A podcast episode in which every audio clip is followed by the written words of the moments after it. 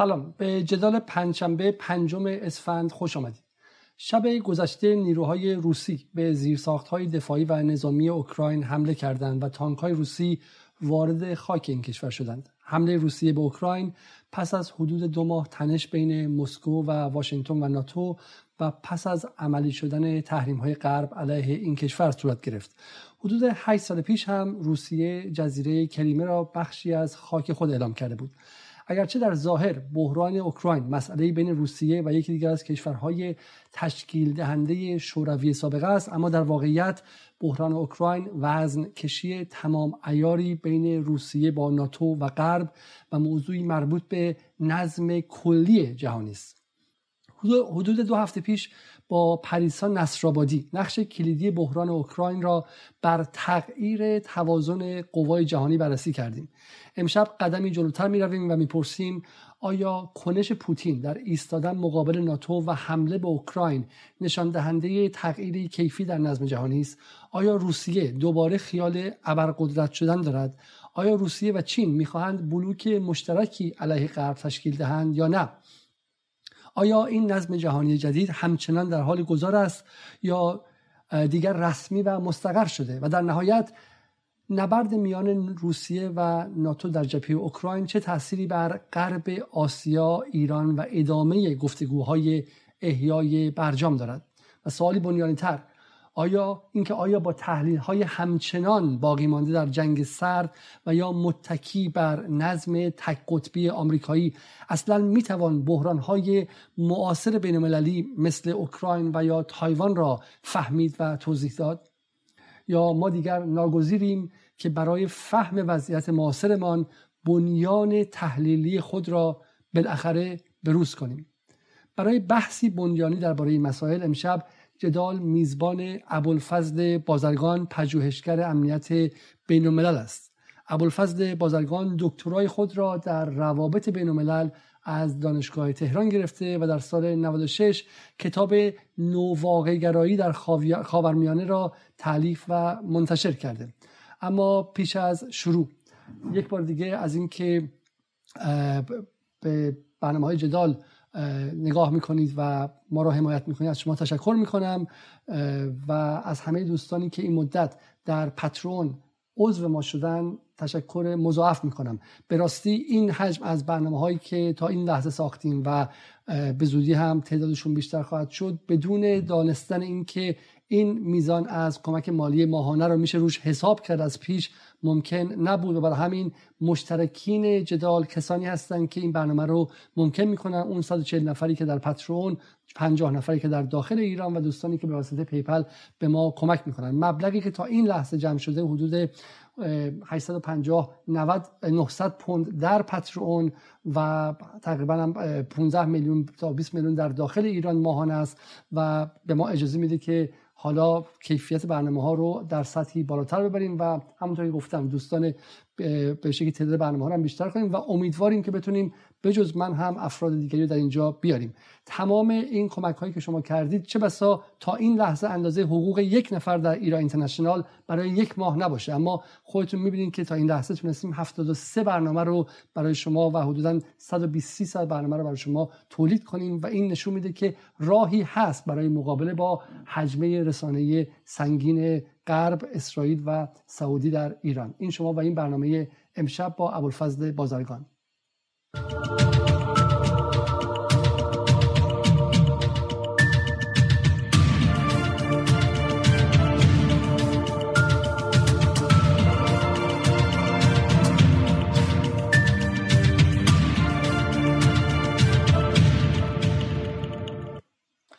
سلام آیه بازرگان خیلی خیلی ممنون که دعوت من رو برای این برنامه پذیرفتید و به این برنامه اومدید. قرار بود که ما امشب درباره جایگاه ایران در نظم جدید جهانی صحبت کنیم. اما اتفاقاتی که در بحران در در اوکراین دیشب افتاد و حمله قافلگیرانه و به شکلی که همه رو بهت زده کرد توسط پوتین تا حدی اخبار رو تحت شعا قرار داد. قبل از هر چیز آیا گمان می‌کنم که بشه چند دقیقه رو با این بحث بحران بحران اوکراین شروع کرد تا باز برگردیم به بحث اصلیمون. به عنوان سوال نخست آیا شما صبح از خواب بلند شدید و خبر حمله روسیه رو شنیدید؟ شوکه شدید؟ با نام یاد خدا عرض ادب و احترام دارم خدمت شما جناب علیزاده گرامی و همچنین بینندگان محترم. خیلی خوبتون. البته بحث بحران اوکراین خیلی دور از اون بحثی که قرار بود از ابتدا بکنیم نیست و دقیقا نشانه همون مبحث گذار در نظم بین المللیه و اتفاقا در دل, دل همون مبحث گذار در نظم بین المللی میشه به بحران اوکراین اشاره کرد. واقعیتش نه. خیلی بنده شوکه نشدم به خاطر اینکه بالاخره یکی از سناریوهای خیلی مهم این بحران اوکراین همین بود که روسیه صرفا با تهدید فقط نتونه اون زمانت امنیتی که از ناتو و آمریکا می‌خواد رو بگیره و آمریکا کوتاه نیاد و مجبور شه که تهدیدش رو یه مقدار جدیتر بکنه تا این زمانت رو مستقیم حداقل از اوکراین بتونه بگیره. برای همین عجیب شاید یه مقدار شاید شگفت انگیز اما اینکه غیر قابل پیش بینی نه قطعا قابل پیش بینی خب حالا برگردیم به اصل بحثمون. به نظر میاد که ما با یک بحران جدی در تحلیل سیاسی روبرو هستیم در ایران و همچنان نگاهمون بر اساس یا نظم برآمده از جنگ سرده یعنی دنیا رو بر اساس بلوک شرق و بلوک غرب می‌بینیم یا بر اساس نظم تک قطبی. خب غربگرایان و مثلا حالا نیروهای معروف به اصلاح طلب و غیره معتقدن که اصلا جلوی آمریکا نمیشه ایستاد. همچنان و همچنان نیروی هژمون یا نیروی مسلط اصلی آمریکاست و بر اون اساس محاسبات و تحلیل ها رو انجام میدن و نیروهای دیگه هم وقتی که مثلا بحث اینکه حالا آمریکا تضعیف شده یا افول کرده و غیره گمان می‌کنن که ما می‌خوایم برگردیم به دوره پیش از 1990 و باز بریم تو بلوک شرق و بلوک کمونیستی و غیره. اما شما در نوشته هاتون شما در مطالبی که در فضای عمومی در این مدت گفتید و صحبت کردید از یک نظم جهانی جدید صحبت می‌کنید که اصلا باید ما بنیان ذهنیمون رو متفاوت کنیم برای فهمش. اگر میشه بگید منظور شما از این نظم جهانی جدید چیست؟ خیلی ممنونم. سوال فوق العاده رو مطرح کردین جناب آقای علیزاده گرامی. ببینید ما در علم روابط بین الملل خیلی مهمه که ابتدا کنه روابط بین الملل رو که مبحث اوردر و نظم هست رو بفهمیم. ما به طور خلاصه بخوام بگم و خیلی از این مباحث و سوء تفاهم ها رو بالاخره بخوام برطرف کنم ببینید هر ساختاری علا رقم هر نوع ذهنیت و جهان بینی که شما نسبت بهش در سیستم بین الملل داشته باشید سه تا ویژگی مهم داره. یک اصل نظم دهنده. دو ویژگی واحدهای تشکیل دهنده. سه مبحث توزیع قابلیت ها اصل نظم دهنده نظام بین الملل مبحث آنارکی آنارشی هست. و آنارشی متاسفانه در روابط بین الملل خوب فهمیده نشده. یا ما هابزی بهش نگاه می‌کنیم یا کانتی می‌خوایم بهش نگاه کنیم. فرقی نمی‌کنه. آنارشی در یک تعریف عینیتگرا به معنای فقدان حکومت مرکزیه. یعنی ما برخلاف نظم داخلی که جامعه به یک انحصار قدرتی در دست دولت ختم میشه و اون دولت میاد اردر رو تشکیل میده ما در نظام بین الملل همچین نظمی نداریم حکومت جهانی نداریم اقتدار مرکزی نداریم. این یک اصل عینیتگرا در روابط بین الملله حالا چه شما خوشبین بهش نگاه کنی چه بدبین بخوای بهش نگاه کنی. ما حکومت جهانی در روابط بین الملل نداریم. اصل دوم اصل ویژگی واحدهای تشکیل دهندشه واحدهای تشکیل دهنده نز سیستم و ساختار دولت ها هستند. این دولت ها شما بیاین نگاه کنید در طول تاریخ مهمترین بازیگران سیستم بودن هستند و به نظر نمیاد تغییر کنه.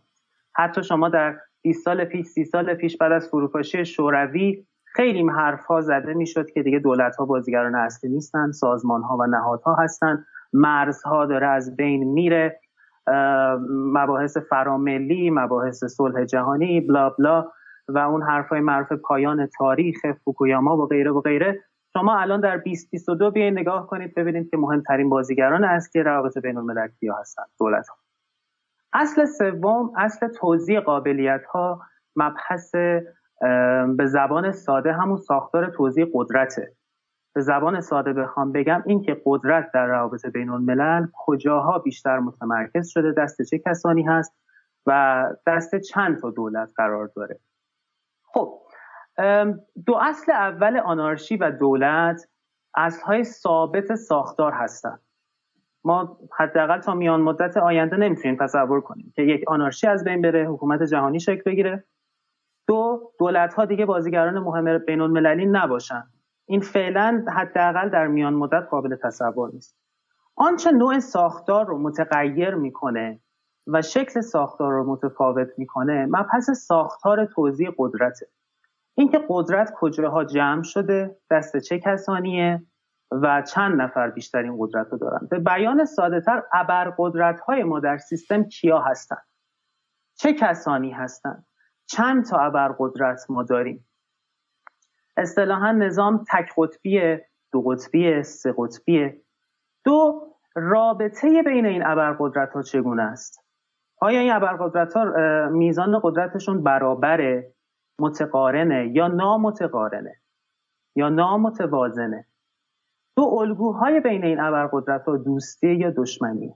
شما می‌بینید که به مقیاس هر کدوم از این نوع ابرقدرت ها ما ساختار متفاوتی در روابط بین الملل به مقیاسش دولت ها هم در هر کدوم از این نظم ها رفتارهای متفاوتی رو پیش می‌گیرن. مثلا من اینو بارها گفتم. مثلا دولت ها در قبال یک نظم دو قطبی مثلا در عصر جنگ سرد چهار تا رفتار می‌تونستن داشته باشن.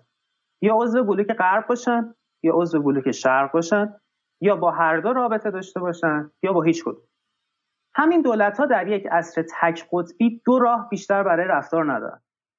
یا عضو یا همسو و بندواگن هژمون باشن یا علیه و مقاومت با هژمون داشته باشن. دیگه غیر از این دو راه رو ندارن.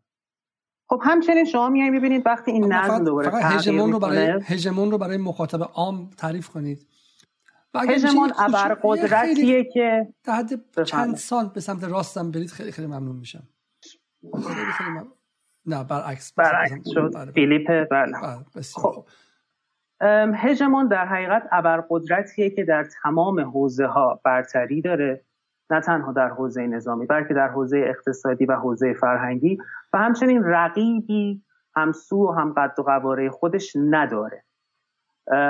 برای همین ما اصل تک قطبی آمریکا رو بهش میگیم هژمون چون مثلا در دهه 90 نه تنها ابرقدرت اقتصادی بود ابرقدرت اقتصادی ابرقدرت فرهنگی و حتی به واسطه این ابرقدرتی خودش ما می‌بینیم که نهادهای بین المللی حقوق بین الملل رژیم های بین المللی رو با استفاده از این اقتدار هژمونیکال خودش در سمت مطلوب منافع خودش در دنیا ایجاب می‌کنه. خب. من فقط من فقط بفرمایید. تفکیکی قائل شم. پس از منظر شما و مخاطبان دقت کنند. بین ابرقدرت بودن و ابرقدرت هژمون بودن فاصل است. شما ممکنه بله، ابرقدرت باشید اما هژمون به معنی اون سطح از تسلط که بتونید برای بقیه هم کسب تکلیف کنید رو نداشته باشید. اینو دقت کنم مخاطبان تا بریم سراغ نکته بعد. بفرمایید. دقیقا. به همین جا ما حالا می‌رسیم. در این مبحث نظم های مختلف بین المللی ما نظریه های بسیار متعددی در روابط بین الملل داریم که سالها سی سال چل سال پنجاه سال روش داره کار میشه و مسائل امروز رو داره پیش بینی می‌کنه. یک مبحث گذار قدرت power transition theory مبحث power cycle سیکل قدرت یا چرخش قدرت مبحث معروف گیلپین اون ظهور و افول ابرقدرت ها یا هژمونی ها مبحث قاعده نزول هژمونی مبحث جنگ هژمونیکاله و مهمترینش مبحث موازنه قوا که والس خدا بیامرز درباره صحبت می‌کرد و می‌گفت نهایتا ما در این ساختار آنارکیک به خاطر پویایی قدرت قدرت که مبحث ثابت نیست قدرت نسبی و رابطه ایه قدرت در روابط بین الملل در مقایسه با دیگری سنجیده میشه. شما هیچ وقت قدرت رو در مقایسه با گذشته خودت نمی‌تونی بسنجی. در مقایسه با دیگری میسنجید پس شما قدرتت زمانی که رقیبت افزایش قدرت میده شما نسبت به رقیبت قدرتت کاهش پیدا کرده. این مسئله به علاوه اینکه ما همواره در روابط بین الملل یه سری دولت هایی داریم که موافق استاتوسکو هستن موافق وضع موجود هستن و یه سری دولت هایی داریم که مخالف وضع موجود هستن و اصطلاحا خواهان تجدید خواهان تغییر وضع موجود هستن تجدید نظر طلب هستن. خب اینا در وضع آنارکیک در این مبحث معمای امنیت که حالا خیلی فرصت زیاد طول می‌کشه بخوایم دونه دونه اینا رو باز کنیم. بله. آره اینا دائما در حال موازنه سازی علیه هم قرار می‌گیرن که وضع مطلوب رو به نفع خودشون تغییر بدن. توجه داشته باشید موازنه سازی با موازنه قوا خیلی فرق می‌کنه. و این وضعیت باعث میشه که ما ساختار کلی روابط بین الملل میل کنه به سمت موازنه قوا. اینو باز چهل سال پیش گفت. بعد از اینکه شوروی فروپاشید آمریکا هژمون شد دولت ها علیه ایالات متحده آمریکا موازنه سازی نکردند. و خیلی یا والس رو مورد نقد قرار دادن که چی شد پس؟ شما که گفتی موازنه قوا برمیگرده با اصل ثابته. والس گفتش که به علت فاصله زیاد قدرت آمریکا با دیگر قدرت ها به علاوه اینکه مبحث موازنه قوا اصطلاحا دیر و زود داره اما سوخت و سوز نداره. به محض اینکه قدرت ها نزدیک شن افزایش قدرت بدن این دولت ها موازنه سازی خواهند کرد و مبحث موازنه قوا قطعا بر خواهد گشت. و ما می‌بینیم که الان از منظر, از منظر والس اصلا امکان ادامه دادن بی انتهای نظم تک قطبی وجود نداره. درسته؟ و, بله. و, نظم, و نظم جهانی میل به موازنه سازی داره. بسیار خوب. قطعا. خب بله. الان با همین مثال من که مخاطبان مدار چون مخاطبان عام هستم و شما من رو هم اینجا مخاطب عام در نظر بگیرید. خب مثلا برگردیم به قرن 19 هم به من بگید که قدرت های اصلی کیان هژمون ها کی هستن و این موازنه چطوره و در قرن 20 بیایم جلو تا برسیم به امروز. بله ما در قرن 18 و در قرن 19 هم مبحث موازنه قوا رو داریم در کشورهای اروپایی. دوران صلح مسلح رو داریم دوران رقابت هایی رو داریم که دقیقا با همین مبحث موازنه قوا قابل تبیینه. و می‌بینیم به محض اینکه یک قدرتی افزایش قدرت میده نسبت به بقیه کشورها علیهش موازنه سازی می‌کنند و اون نظم موازنه قوا قوا بر میگرده. اینو در جنگ ناپل اون می‌تونید به راحتی ببینید. همینطور در جنگ جهانی اول و در جنگ جهانی دوم. به محض اینکه آلمان از اون مبحث موازنه قوا کمی افزایش قدرت میده. صرف افزایش قدرت یک کشور به معنای کاهش امنیت قدرت های دیگه در اون نظمه پس ناخودآگاه علیه اون کشور موازنه سازی می‌کنن و می‌بینیم که مبحث موازنه قوا دوباره در بعد از جنگ جهانی دوم باز میگرده. دوره بعد از فروپاشی شوروی یک دوره استثناء یعنی یک دوره که من دهه 90 رو یک دوره خیلی رومانتیک موقت و متوهم از تغییر تحولات کلی و کلان نسبت به روابط بین الملل برمی شمارم در صورتی که به محض واقعه 11 سپتامبر دوباره اون دوران متوهم و رومانتیک تمام میشه نظمی که در روابط بین الملل صورت می‌گیره. و بعد از اون بعد از 2008 بحران مالی که برای آمریکا به وجود میاد و اتفاقاتی که در از دهه 2010 به مراتب پشت هم می‌بینیم. میفته بحران سوریه بحران اوکراین مبحث خروج آمریکا از برجام و ناکارآمدی تمام سازمان های بین المللی مبحث برگزیت مبحث ترامپ و رویکرد نومرکانتیلیستی و ملیگرایی که به خودش می‌گیره. بحران کرونا رشد چین به شدت رشد چین اینجا. نظم رو دوباره متحول می‌کنه. و مسائل امروزی که داریم می‌بینیم. بسیار خوب. پس حالا من یک نکته فقط برای مخاطبان توضیح بدم چون خیلی از مخاطبای من بچه های جوونی هستن که از 1990 به بعد اصلا به دنیا اومدن در اینجا و در واقع درون جهانی بزرگ شدن و به دنیا اومدن که از ابتدا نظم تک قطبی داشتش و این احساس براشون شاید طبیعی باشه که اصلا جهان به شکلی یک هژمون داره یک نیرو مسلط قاهره و یک ابر ابر قدرت داره و و هیچه و برای همین که بحثایی که درباره افول آمریکا و غیره میشه رو ممکنه باور نکنه. اما آیه بازرگان میگه ما به قبل از این دوره خیلی خاص استثنایی و رومانتیک حالا اصطلاحی گفتن برمیگردیم. در سر تا سر تاریخ همواره بیش از یک قدرت داشتیم که اینا با هم موازنه سازی می‌کردن. من یک نکته بهش اضافه کنم. هیچ دولتی دوست نداره که طوری باشه. امنیت مطلقه یک گروه یک یک دولت خاص به احساس ناامنی بقیه منجر میشه. برای مثال فرانسه رو میشه مثال زد که وقتی آمریکا هژمون شد اگرچه بخشی از ناتو بود غربگران بود و از نظر فرهنگی هم خب حالا شباهت‌های با آمریکا داشت اما احساس ترس می‌کرد در زیر پوست اتحاد ظاهری و ساختگیش. درسته؟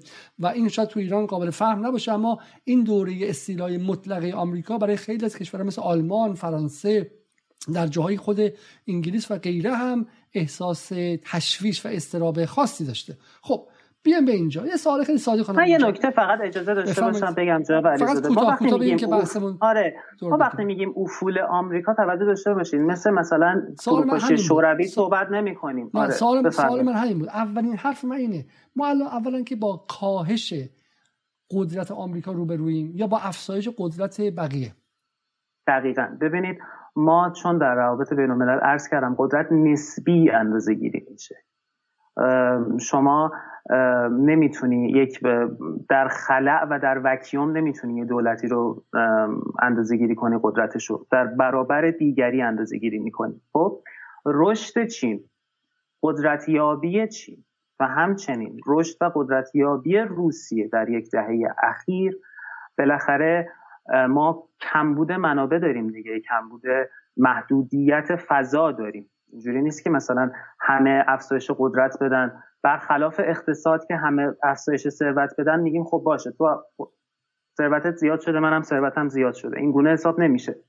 ما در قدرت اگه شما واحد قدرتت اینجا باشه خب؟ و رقیب شما واحد قدرتش اینجا باشه شما مثلا 80 واحد افزایش قدرت داری نسبت به رقیبت. اما اگر رقیبت قدرتش بیاد اینجا و شما اینجا بمانی شما دیگه اینجا نمیگی من ده واحد نسبت به رقیبم افزایش قدرت دارم. شما هفتاد واحد نسبت به رقیبت ضعیف شد و این مسئله باعث میشه که شما اون مبحث هژمونی که در سرتاسر سر دنیا می‌تونستی اعمال قدرت بکنی رو دیگه نداری اما این به این معنا نیست که آمریکا فرو, فرو میپاشه یا دیگه قدرت نیست. نه. اما اون نظم تک قطبی قطعا دیگه تموم شده. دوران گذار به نظر من تموم شده. الان چین واسه خودش قطبه. همچنین روسیه الان داره سعی می‌کنه خودشون مجزایی از چین و همچنین مجزایی از سوال بعدی من باز شما سریعتر گفتین. اتفاقا سوال من همینه. آیا ما در حال گذار به یک نظم دیگر هستیم؟ آیا ما الان با وضعیتی مثلا مثل 1985 تا 1990 روبرو هستیم که نظم قبلی در حال فروپاشی بود ولی همچنان نظم جدیدی به دنیا نیامده بود تا اینکه فروپاشی رسمی شوروی و فروپاشی دیوار برلین به عنوان نماد اون نظم از یک سو و همینطور هم جنگ اول خلیج فارس به عنوان تجسد قدرت قاهره نیروی بعدی که آمریکا بود و در نماد بودش. اونها شکل گرفتش ما در 1985 تا 1990 هستیم یا اینکه نه. شما میگید که این نظم این, این گذار تمام شده و ما وارد عرصه جدید شدیم. خب اینجا اختلاف نظر زیاده. خیلی هم میگن تازه گذار شروع شده. من همچین عقیده ای ندارم. گذار ده ساله به نظر من شروع شده. خیلی ها اینو 20 ساله 30 ساله دارن هشدار میدن مبحث rise of China رو. گذار الان مخصوصا بعد از اثرات نمایان شده ای بعد از دوران پاندمی کرونا به نظر من گذار تموم شد. ما دیگه نظم تک قطبی آمریکا رو در حال حاضر نداریم. اما اینکه نظم جدید چیه؟ نظم دو قطبیه نظم سه قطبیه نظم شبکه‌ای با قطب‌های منطقه‌ایه. این در حال تثبیته این در حال شکلگیریه اینجا شاید بتونیم بگیم در گذار هستیم. اما از نظم هژمونیکال تک قطبی آمریکا قطعا گذر کردیم و اون نظم تمام یه یه سوالی که می‌کنه اینه که من از می‌پرسم دو قطبی و سه قطبی و شبکه چیه؟ اما یه سوالی که می‌کنن این که این حرفها به خاطر اینکه ما همه چیز در سطح امنیتی مثلا ممکنه ببینیم از نظر نظامی و غیره و حالا چین هم قدرتش بیشتر شده ولی در واقعیت اینه که اگر شما ساختار اقتصادی جهان سرمایدارانه و اونم سرمایداری مالی رو بشناسید می‌دونید که هژمونی آمریکا تا سالها تمام نمیشه. چون قاعدتا اگر هژمونی آمریکا تمام شده باشه بعد به زودی هم حالا در 5 تا ده سال آینده هژمونی دلار هم به پایان برسه. این بحث از این نظر برای ایرانیان به شکل خیلی خاصی مهمه که تفاوتش اینه که اگر ایران بتونه 5 تا 10 سال دیگه مقاومت کنه مقابل زورگویی آمریکا بعد دیگه عملا چیزی به اسم تحریم مثلا شدنی نیست به ویژه تحریم های ثانویه.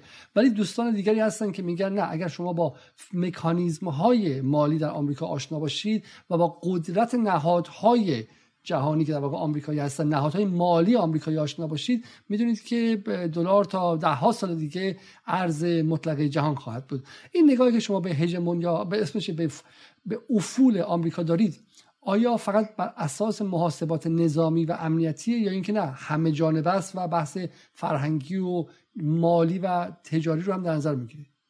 ببینید نکته اینه که من عرض کردم هژمون کسیه که ابرقدرت هم نظامی هم اقتصادی هم سیاسی هم فرهنگی. یعنی این قابل انکار نیست که ایالات متحده در حوزه های مختلف در سرتاسر سر دنیا نفوذ خیلی جدی داره. برای همین من میگم فروپاشی آمریکا فعلا اصلا ممکن نیست به خاطر اینکه در همین حوزه ها برتری رو حفظ کرده. اما آنچه نهایتا در ابتدا و در اصل و در پایه تعیین کننده نظم تعیین کننده اوردر هست قدرت نظامی شماست و اینکه شما چقدر توانایی داشته باشی از قدرت نظامی استفاده کنی برای اینکه نظم مطلوب خودت رو در حداقل مناطق کناری خودت ایجاد کنی. و شما همین رو بیاین نگاه کنید ببینید مثلا رقابت آمریکا با چین چقدر در زمانی که اقتصاد ببخشید اقتصاد چین چقدر برای آمریکا تهدید بوده در این گذشته؟ یا از روزی که چین شروع کرده وارد ارزهای رقابت نظامی فضایی و سایبری شده چین برای آمریکا تهدید شده؟ یا شما روسیه رو بیایید نگاه کنید. روسیه چرا الان ما به عنوان یک قطب بالقوه داریم بهش نگاه می‌کنیم؟ روسیه مگه کالای اقتصادی خاصی داره؟ چقدر مگه در حوزه اقتصادی روسیه بازیگر قویه؟ درسته یه جاهایی تونسته یه چسبندگی برای خودش با حداقل اروپا سر گاز ایجاد کنه. ولی به لحاظ اقتصادی بازیگر خیلی مهمی نیست. اما صرف قوی بودن این بازیگر در حوزه نظامی این بازیگر مهم میشه. این بازیگر نظم ساز میشه. و به واسطه قدرت نظامیش می‌تونه مقابله کنه در حوزه های دیگه از جمله اقتصادی. الان روسیه رو شما نگاه کنید در همین امروز. اصلا هیچ اهمیتی به تحریم های آمریکا نمیده. و دانسته این کارو می‌کنه. و این البته دو تا دلیل داره. یک دلیلش اینه که معیار امنیتی تهدید ناتو و آمریکا در مرزهای خودش در اوکراین اصلا براش قابل جابجایی با حوزه اقتصادیش نیست. اصلا. دو اینکه نظم بین المللی حتی در همون حوزه اقتصادی هم به گونه ای تغییر کرده. که الان روسیه به امید یک قطب دیگه ای به اسم چین در حوزه اقتصادی هم نگرانی از آمریکا نداره. الان شما همین قراردادهای مهمی که روسیه و چین در المپیک چین با هم امضا کردن هم قرارداد نفتی هم قرارداد گازی می‌بینید که روسیه رو از اطمینان خاطری بیشتر برخوردار می‌کنه. ببینید قطعا ما نمی‌تونیم انکار کنیم اهمیت مسائل اقتصادی مسائل سیاسی مسائل فرهنگی رو. اما اون اون چیزی که نهایتا حرف اولا می‌زنه اون همون قدرت همون حالت سخت خودشه. اون اون اون توانایی که شکل بده حوزه های دیگر رو هم اینجا وارد شم از شما بپرسم.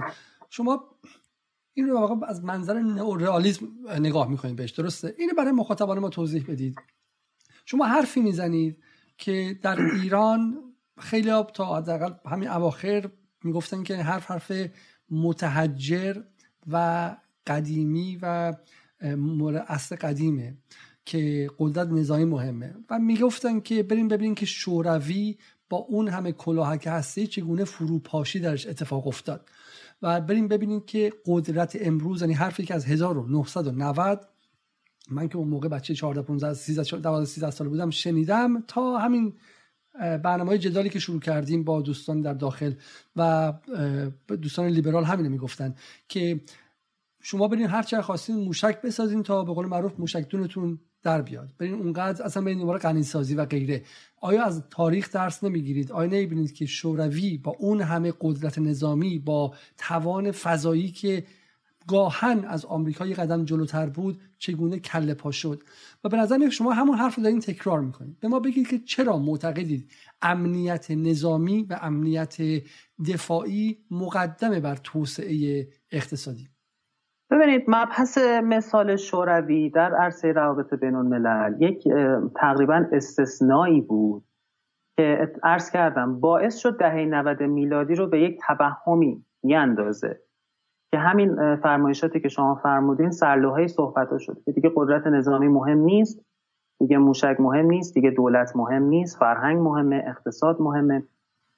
این به خاطر اینکه مبحث شوروی واقعا در عرصه روابط بین الملل یک استثناء شما صدها مثال دیگه خلاف شوروی رو می‌تونید بیارید و صرفا نمی‌تونید بیاین با یه شوروی مثال شوروی کل این قاعده رو ابطال کنید. این قاعده در حقیقت تصحیح ممکنه بشه ولی هرگز ابطال نخواهد شد. تو اینکه مبحث شوروی واقعا خیلی جا داره که یه ذره انقدر تقلیل گرایانه بهش نگاه نکنید. شما نمی‌تونید اصلاحات گورباچوف رو در نظر نگیرید. نمی‌تونید تغییر روی کردی که شوروی در سیاست داخلی خودش اون گونه که اون کر اصلی مشروعیت دهی به اون ساختار رو گرفت و چه تأثیری در سیاست کلان حکومتش قرار داد رو نمی‌تونید اینو در نظر نگیرید. همچنین شما شوروی رو یک کشور مستقل که نباید ببینید. شوروی یک اتحادیه بزرگ مصنوعی و دستوری از 15 کشور متفاوت بود. و این داستانش قطعا خیلی متفاوته. عرض می‌کنم باید اینا رو ریز ریز بیایم بررسی کنیم و جداگانه بیایم ببینیم که الان در 2022 چه مسائلی قابل apply هست و چه مسائلی قابل apply نیست. آنچه نهایتا در عرصه آنارکی. ببینید آنارکی رو رئالیست ها تئوریزه کردن. آنارکی رو رئالیست ها خلق نکردن. ما نئولیبرال ها هم آنارشی رو قبول دارن. میگن اما چیکار کنیم اثر آنارشی بینظمی بینظمی در عرصه بله. در عرصه بین الملل فقدان حکومت مرکزی. نه بینظمی نیست. ما نظم داریم در روابط بین الملل اما نظم مبتنی بر فقدان حکومت بین المللی فقدان حکومت مرکزی ساز انگارها هم اینو قبول دارن اما میگن به فهم دولت ها متفاوته is what states make of مکتب انگلیسی هم حتی هدلیوال رو شما برید نگاه کنید یک کتاب معروف تحت عنوان جامعه بی سر در رابطه با آنارشی نوشته. آنارشی رو قبول داره میگه چیکار کنیم که جامعه بین المللی بشه. مکتب کوپنهاگ و شما هر کدوم از نظریه های روابط بین الملل شما برید نگاه کنید آنارشی اصله. این خیلی این متاسفانه یه درک بدیه که نئورال ها میگن آنارشیه و فقط اونا میگن. نه. آنارشی یعنی حکومت مرکزی وجود نداره. وقتی حکومت مرکزی وجود نداره یعنی شما ابزار کنترل نداری دادگاه نداری پلیس نداری ابزار تنبیه نداری زمانت اجرایی در روابط بین الملل نداری. وقتی اینا رو نداشته باشی در, در عرصه بین المللی مجبوری خودیار بشی. مجبوری خودت مسئولیت خودت رو تأمین کنی. چیزی که امروز در اوکراین داریم می‌بینیم. اوکراین الان همه خودش پشیمونه که خودیاری خودش رو رها کرده اعتماد کرده به تأمین امنیتش به کشورهای غربی اعتماد کرده به نهادهای بین الملل اعتماد کرده به رژیمهای بین المللی و خودیاری خودش رو کنار گذاشت و کشورش اکنون در مرز تجزیه قرار داره. خب میگم مثال های بسیار زیادی وجود داره که این ادعای بنده رو تایید کنه. تک و توک هم مثال هایی وجود داره. در عرصه روابط بین که مثال بنده رو نقد کنه. اما آیا نقض می‌کنه؟ باور ندارم. حالا بس من دو نکته رو بگم برای فهم بالا جایی که آیه بازار ازش میاد چون در ابتدای فلسفه سیاسی در غرب حالا با با هابز و اینها ما ببینیم این گفته میشه که دولت هر هر جامعه نیازمند یک چیزی به اسم دولت و این دولت باید نیروی قاهره و مطلقه باشه. ولی همون هابزی که معتقده که دولت باید باشه کسی هم بالا سرش نباید حرف بزنه. بعد خیلی هم قدرت داشته باشه. معتقده که رابطه شهروندان با همدیگه رو باید تنظیم کنه و نظر شهروندان که در نهایت حالا انسان موجودی بر اساس قرایز و شهوات همدیگه رو بدرن و بخورن و جنگ همه علیه همه شه. اما همزمان معتقده که این واحد های اجتماعی این دولت ها کنار همدیگه اگر زورشون برسه همدیگه رو قورت خواهند داد و همدیگه رو میدرن و میبلند و هیچ کاری هم نمیشه کرد. برای همین توهم چیزی مثل سازمان ملل که واقعی باشه. توهم چیزی مثل دوستی و دشمن دوستی و مهربانی و صلح بشری برای همیشه رو از همون موقع بگه یک توهم غیر واقع گرایانه است. و شما از این منظر میگید. برای همین میگید که یک باید بدونیم که این نداشتن حکومت مطلق جهانی یک واقعیت و دومیش میگه برای همین هر حکومتی هر جامعه ای باید بدونه که خودیاری حالا در واقع استقلال یا به شکلی توان دفاع از خود داشته باشه. وگرنه نمی‌تونه به شما وایسی موشک نداشته باشی بهتون حمله کنن بعدم گریه کنید که آخ اینا این چه وضع جهانیه؟ چرا مثلا منو می‌زنن؟ چرا منو قتل عام انجام میدن؟ میگه این این نظم این واقعیت جهانه. برای همین شما از چنین جایی میاد خب حالا برگردیم سر بحث امروز. بر اساس حرف شما ما الان به چه نظمی رفتیم؟ آیا به نظم دو قطبی رفتیم که آمریکا و چین دو قطب اصلی هن؟ آیا چین جایگزین شوروی دوره سابقه؟ یا اینکه نه شما معتقدین که روسیه هم هست و ما وارد نظم سه قطبی شدیم. اروپا چی؟ اگر اروپا بتونه یواش یواش خودش مستقل کنه از آمریکا اتحادیه اروپا که جی دی پیش یا تولید ناخالص ملیش هم اندازه آمریکا و چینه در مجموع حدود 20 تریلیون دلاره. آیا اونم میشه یکی دیگه بر حسب چهارم میشه؟ و هند داره این وسط میاد بالا یا اون گروه معروف به بریکس دو قطبی میشیم سه قطبی میشیم چهار قطبی میشیم یا چه اتفاقی میفته بنده باور دارم که ما وارد یک نظم شبکه‌ای شدیم. اصطلاحا میگیم نظم‌های پیچیده آشوبی و شبکه‌ای. این در این نظم‌های شبکه‌ای ما الگوهای رفتاریمون دیگه مثل الگوهای رفتاری سابق مبتنی بر اتحاد و اطلاف ها دوست و دشمنی های ثابت نیست. الگوهای رفتاری اصطلاحا میگن رقابت در عین همکاری و همکاری در عین رقابت. یعنی دولت ها با منطق هزینه فایده خودشون و اون مبحث اشتراک منافعی که با هم پیدا کردن و مبحث بازدارندگی که اکثرا نسبت به هم دارن در عین اینکه رقابت هایی بر سر مسائل مختلف با هم دارن اما همزمان می‌بینیم همکاری با هم می‌کنن. و در عین همکاری بر سر مسائل مختلف می‌بینیم با هم رقابت هایی هم دارن. من باور دارم که نظم جدید ما یک نظم سه قطبی نامتقارنه به همراه قطب های منطقی یعنی ما در مناطق مختلف قطبهایی رو می‌بینیم که اونها هم خارج از اداره اراده ابرقدرت ها دارن برای خودشون سعی می‌کنن که نظم سازی بکنن از این فرصت های پیش اومده. مهمترین مثالش خود جمهوری اسلامی ایرانه و مهمترین کشور دیگه در نه همون منطقه خودمون ترکیه هست. شما می‌بینید که ترکیه هم فارغ از اراده هم آمریکا هم چین هم از روسیه برای منافع ملی خودش. داره نظم سازی مطلوب خودش رو در مناطق خودش داره می‌کنه. از لیبی تا قره تا آسیای میانه از این بر قطر. و این یک وضعیت جدیدی در روابط بین الملل آره، برای اینکه برای اینکه سالها ترکیه در درون بلوک غرب یا بلوک ناتو بود دیگه. ببینید در طی جنگ سرد جاش مشخص بود. ترکیه دومین ارتش بزرگ ناتو به حدود 700 هزار سرباز بود و, و شما میگید که الان این اتفاق نمیفته الان داره خودش خودیاری می‌کنه. برای همین نیروی به شکلی جهادی میفرسته به لیبی میفرسته به سوریه میفرسته به چه می‌دونم به جاهای دیگه داره سعی می‌کنه که حوزه نفوذ برای خودش بسازه. اگه بتونه تو افغانستان برای خودش بسازه و غیره. حالا با کمک ایدولوژی پانتورکیستی از یک سمت علاوه ایدولوژی اخوان المسلمینی از سمت دیگه اینا رو کنار هم دیگه می‌ذاره و غیره. و شما میگید این نشون میده که دیگه ترکیه برای خودش یک یک قطبی می‌خواد بشه و این دیگه کسی نیست که نوچه آمریکا باشه. ما نباید با ذهن جهان جنگ سردی بگیم. یا حتی عربستان سعودی درسته؟ می‌تونید عربستان رو توضیح بدیم با این نظم شبکه ایتون قطعا عربستان البته با یه مقدار توانایی کمتر. اما ترکیه بهترین خود ترکیه بهترین مثاله. ببینید ترکیه سالیان سال در نظم اروپایی و در نظم آمریکایی سعی کرد که خودش رو مجذوب این نظم کنه و ما می‌دونیم که سالیان سال سعی کرد که عضو اتحادیه اروپا بشه. و خب ما دیدیم که این اتفاق براش نیفتاد و متوجه شد که راش نمیدن. حالا بنا به دلایل مختلفی. همچنین سر مسئله کردها و اون داستان طرح خاورمیانه بزرگی که آمریکا در خاورمیانه دنبال می‌کنه و حمایت های بسیار زیادی که آمریکا از کردها در منطقه کرد برای اینکه کردها رو مستقل کنه و استقلال کردها در منطقه برای چهار تا کشور ایران عراق سوریه و ترکیه خیلی خطرناکه. مهمترین خطرش برای ترکیه است چون بیشترین اقلیت ترکیه کردها هستن. می‌بینیم که چقدر با آمریکا اختلاف افتاد. چقدر با از با آمریکا سعی می‌کنه دوری بگیره. و برای اینکه خودش رو نجات بده. ببینید اصل بقا. مهمترینش اصل بقا برای اینکه خودش رو نجات بده و برای اینکه منافع ملی خودش رو بتونه مستقل تعیین کنه مجبور شده که نظم سازی مطلوب خودش رو انجام بده.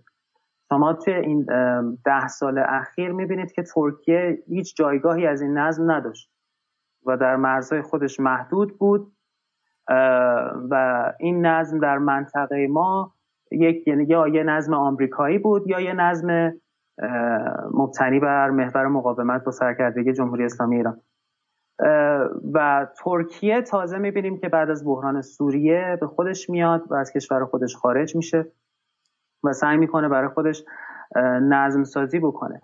می‌بینیم که عضو عضو ناتو هست اما همزمان با روسیه هم رابطه داره و اس 400 رو میاد از روسیه می‌گیره. می‌بینیم که عین حالی که با روسیه نزدیک میشه اما با اوکراین هم رابطه داره و از اوکراین هم حمایت می‌کنه. یعنی کاملا داره یک بازیگری مستقل البته نه صد درصد مستقل نمی‌تونه صد درصد مستقل رفتار کنه. بالاخره ما تحت تاثیر اون نظم سه قطبی هستیم. اما تا جایی که می‌تونه داره سعی می‌کنه که یه بازیگری مستقل برای خودش داشته باشه که برای, برای اینکه توضیح بدم اینا. خیلی نکته جالبیه. پس این چیزی که تو ایران مثلا نفاق اردوغان دیده میشه و اردوغان داره چه می‌دونم ضد ایرانی رفتار می‌کنه دشمن ماست و این شما این کار طبیعیه و این هم با ایرانه هم همین که دوست صمیمی ایران نیست جایی بتونه ایران رو دور می‌زنه بتونه سر آذربایجان اصلا بتونه خنجری هم به ایران می‌زنه. هم با آمریکا هنوز رابطه داره با اسرائیل رابطه رو داره ولی سعی می‌کنه که اسرائیل رو مهار کنه سر فلسطین خودش رو رهبر مسلمانان جهان و بحث فلسطین رو مطرح کنه که بتونه هج... بتونه لیدرشپ یا رهبری معنوی و, جنگ... و قدرت نرم جهان اسلام رو بگیره. از اون طرف با روسیه رفتش و در سوریه جنگ مشترک با هم دیگه داشتن و شما میگید که این رفتار اردوغان رفتار طبیعی جهان چند قطبی جدید و یا نظم شبکه جدیده هیچ کار عجیبی نیستش. یا حالا در ابعاد کمتری ابعاد کمتری حتی مثلا عربستان که هنوز به شدت زیر سلطه آمریکاست و من هم معتقد نیستم که یک استیت تمام ایار بشه. عربستان رو دید اما همزمان سعی می‌کنه که چند تخم مرغ در سفر چین بذاره در چند به با اروپا رابطه مستقل از فرانسه خرید مستقل نظامی کنه یک باجی به اون بده با انگلیس رابطه و این هم خودش رو یک جایی در این نظم چند قطبی بده. برای کره جنوبی مثلا به نظر من در پیش از مصاحبه صحبت می‌کردیم مثال کره رو بزنیم که کره تا سالها مستعمره آمریکا دیده میشه درسته کره جنوبی؟ کاملا. کره جنوبی سالها خودش رو وابسته به لحاظ حداقل نظامی و امنیتی هژمونی آمریکا کرده بود که خودش رو در قبال کره شمالی بتونه محفوظ نگه داره. اما همین چند ماه پیش ما از وزیر دفاع کره جنوبی شنیدیم که ما نمی‌تونیم تمام سبد تمام میوه رو توی سبد آمریکا بذاریم و امنیت خودمون رو متکی به نیروی نظامی آمریکا بکنیم و خودمون باید مستقل خودکفا بشیم. تجهیزات نظامی خودمون درست کنیم قدرت نظامی خودمون افزایش بدیم. و در این راستا حتی خودش رو مجبور می‌بینه که با چین هم روابط داشته باشه. در رابطه با ترکیه جناب علیزاده من ارز کنم این خیلی ارتباط به اردوغان من باور ندارم که داره. یعنی ترکیه هر کسی دیگه هم در رابطه سر رئیس جمهورش بود شرایط بین المللی تغییرات در نظم بین المللی یه سری رفتارهایی رو به دولت ها ایجاب می‌کنه تحمیل می‌کنه و شما برای بقای خودتون و برای تأمین منافع ملی خودتون با محاسبه هزینه فایده یه سری رفتارهایی رو مجبورید که بکنید. نظم بین المللی جدید این گونه الان داره پیش میره. شما مثال های متعددی می‌تونیم ما ببینیم. همین عربستان که شما دیدید عربستان که دیگه چیزی جز ببخشید پت ایالات متحده آمریکا که نبوده که. الان می‌بینیم که و الان می‌بینیم که خبرش در اومده که با چین داره همکاری های گسترده می‌کنه برای ساخت موشک تسلیحات برای موشک های بالستیک. خب این خبر مال امروز دیروز نیست که. من این خبر رو یادمه چهار سال پیش دقیقا این خبر رو خوندم که این قرارداد با بله، چین بسته بود. یعنی بله. خب یعنی اینکه عربستان سعودی هم این گذار در نظم بین المللی رو فهمیده که نمیشه فقط با یکی کار کرد. شما باید با قدرت های دیگه هم کار کنید شما امارات رو الان بیاید نگاه کنید. امارات هم داره همزمان با فرانسه کار می‌کنه همزمان داره با چین کار می‌کنه. همزمان الان در اوج نزدیکی که با اسرائیل داره تمایل داره با ایران تنش زدایی بکنه. نظم متفاوت شده. یا خود مبحث الگوی چین و روسیه هم شما بیایید نگاه کنید. البته می‌دونم یه جای گسترده به سوال دیگه میشه بهش پرداخت. اما شما بیایید نگاه کنید ببینید که چین و روسیه در تهدید مشترکی به اسم آمریکا به هم نزدیک شدن اما خودشون کماکان با هم رقابت دارن.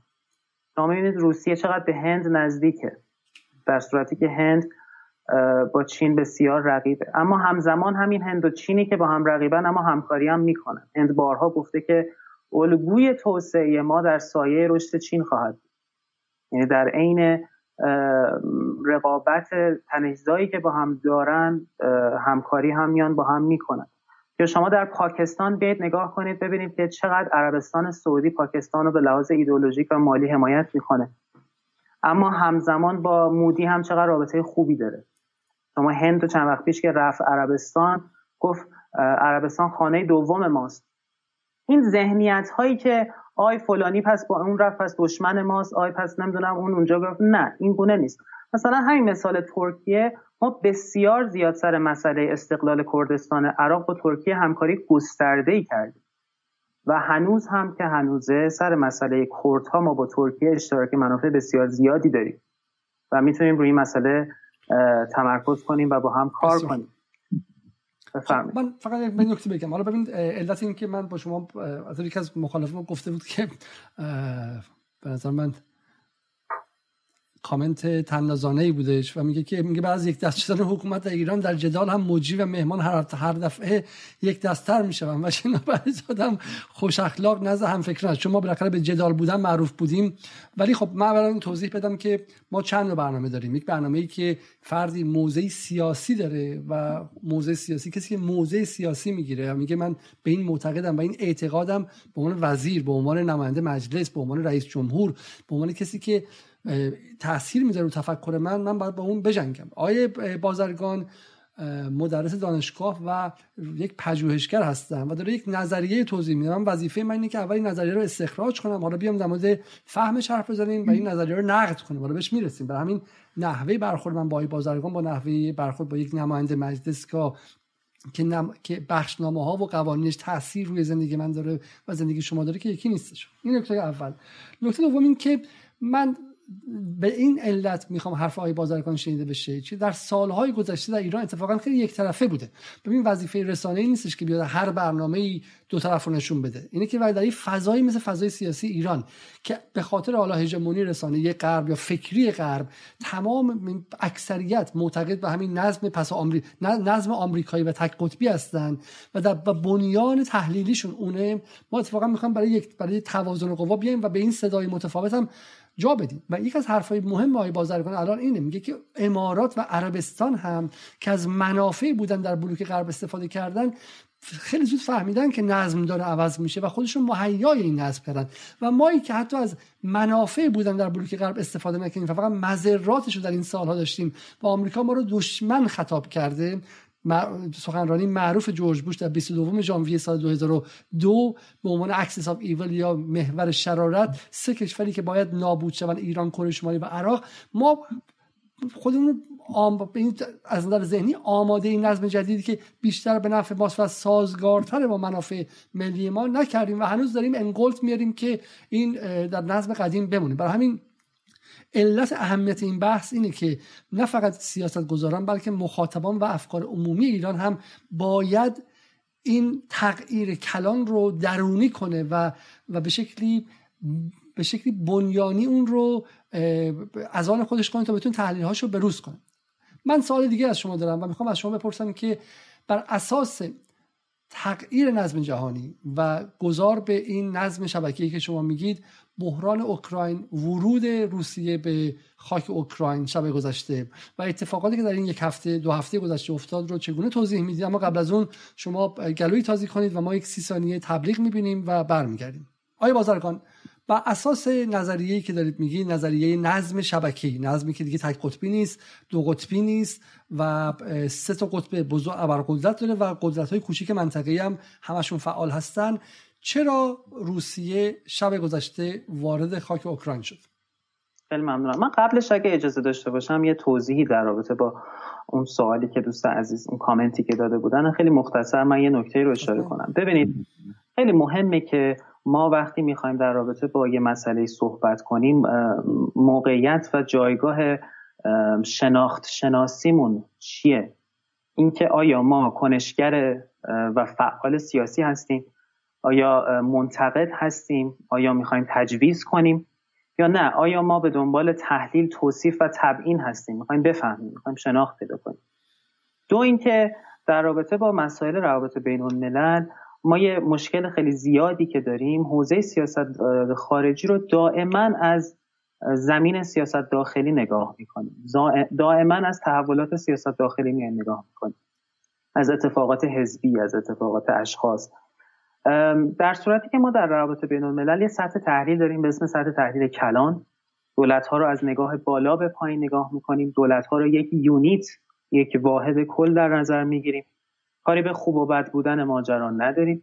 و همیشه من میگم شما تصور کنید مثلا اگه می‌خواید رفتار منطقه‌ای ایران رو در خاور میانه متوجه شید بیایید خودتون رو جای یک تحلیلگر ترکیه‌ای عرب پاکستانی اروپایی بذارید که اخبار خیلی زیاد و موثقی از داخل ایران نداره. اما ایران رو به عنوان یک یونیت در منطقه نگاه می‌کنه و کنش ها و واکنش های ایران رو در منطقه میاد بررسی می‌کنه. ببینید اون چقدر تحلیلش مستقلتر بازتر روشنتر می‌تونه باشه نسبت به مسائل. تا کسی که بیاد مسائل رو از سطح تحلیل داخلی دولتی یا خود بخواد نگاه کنه. این یه نکته ای که من خواستم بهش اشاره کنم. در رابطه با اوکراین و موضوع روسیه که شما سوال فرمودین.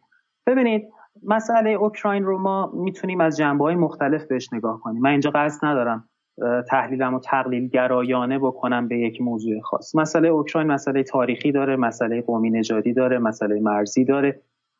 مسئله اقتصاد سیاسی داره ارتباط گازی که به اروپا داره. اما اقسام داستان ها شما سابقه تاریخی خود روسیه.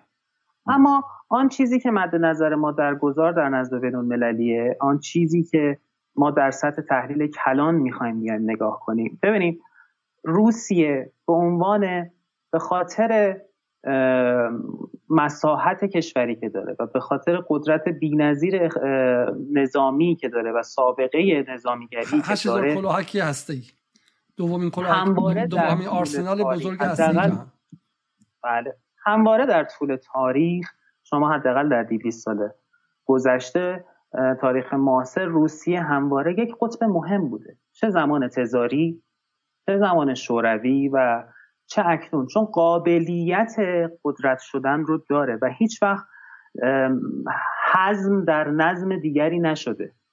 به استثنای یه دوره خیلی کوتاه بعد از فروپاشی شوروی تا سال 2008 که همزمان با بحران مالی آمریکا بود و حمله که به گرجستان می‌کنه.